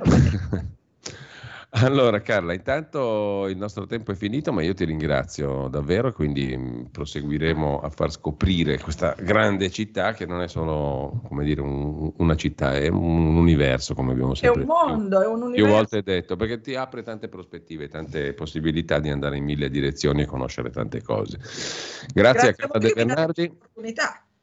No, grazie davvero a te. Eh, e no, davvero, scusa, più fritto, un palcoscenico 15 minuti ogni mattina da, da, da, da, più di due anni, cosa devo fare? Eh, mi, mica male, sai che è passato il tempo, non me ne sono neanche accorto, Carla. Eh, sarà, sai che è più di due anni, eh?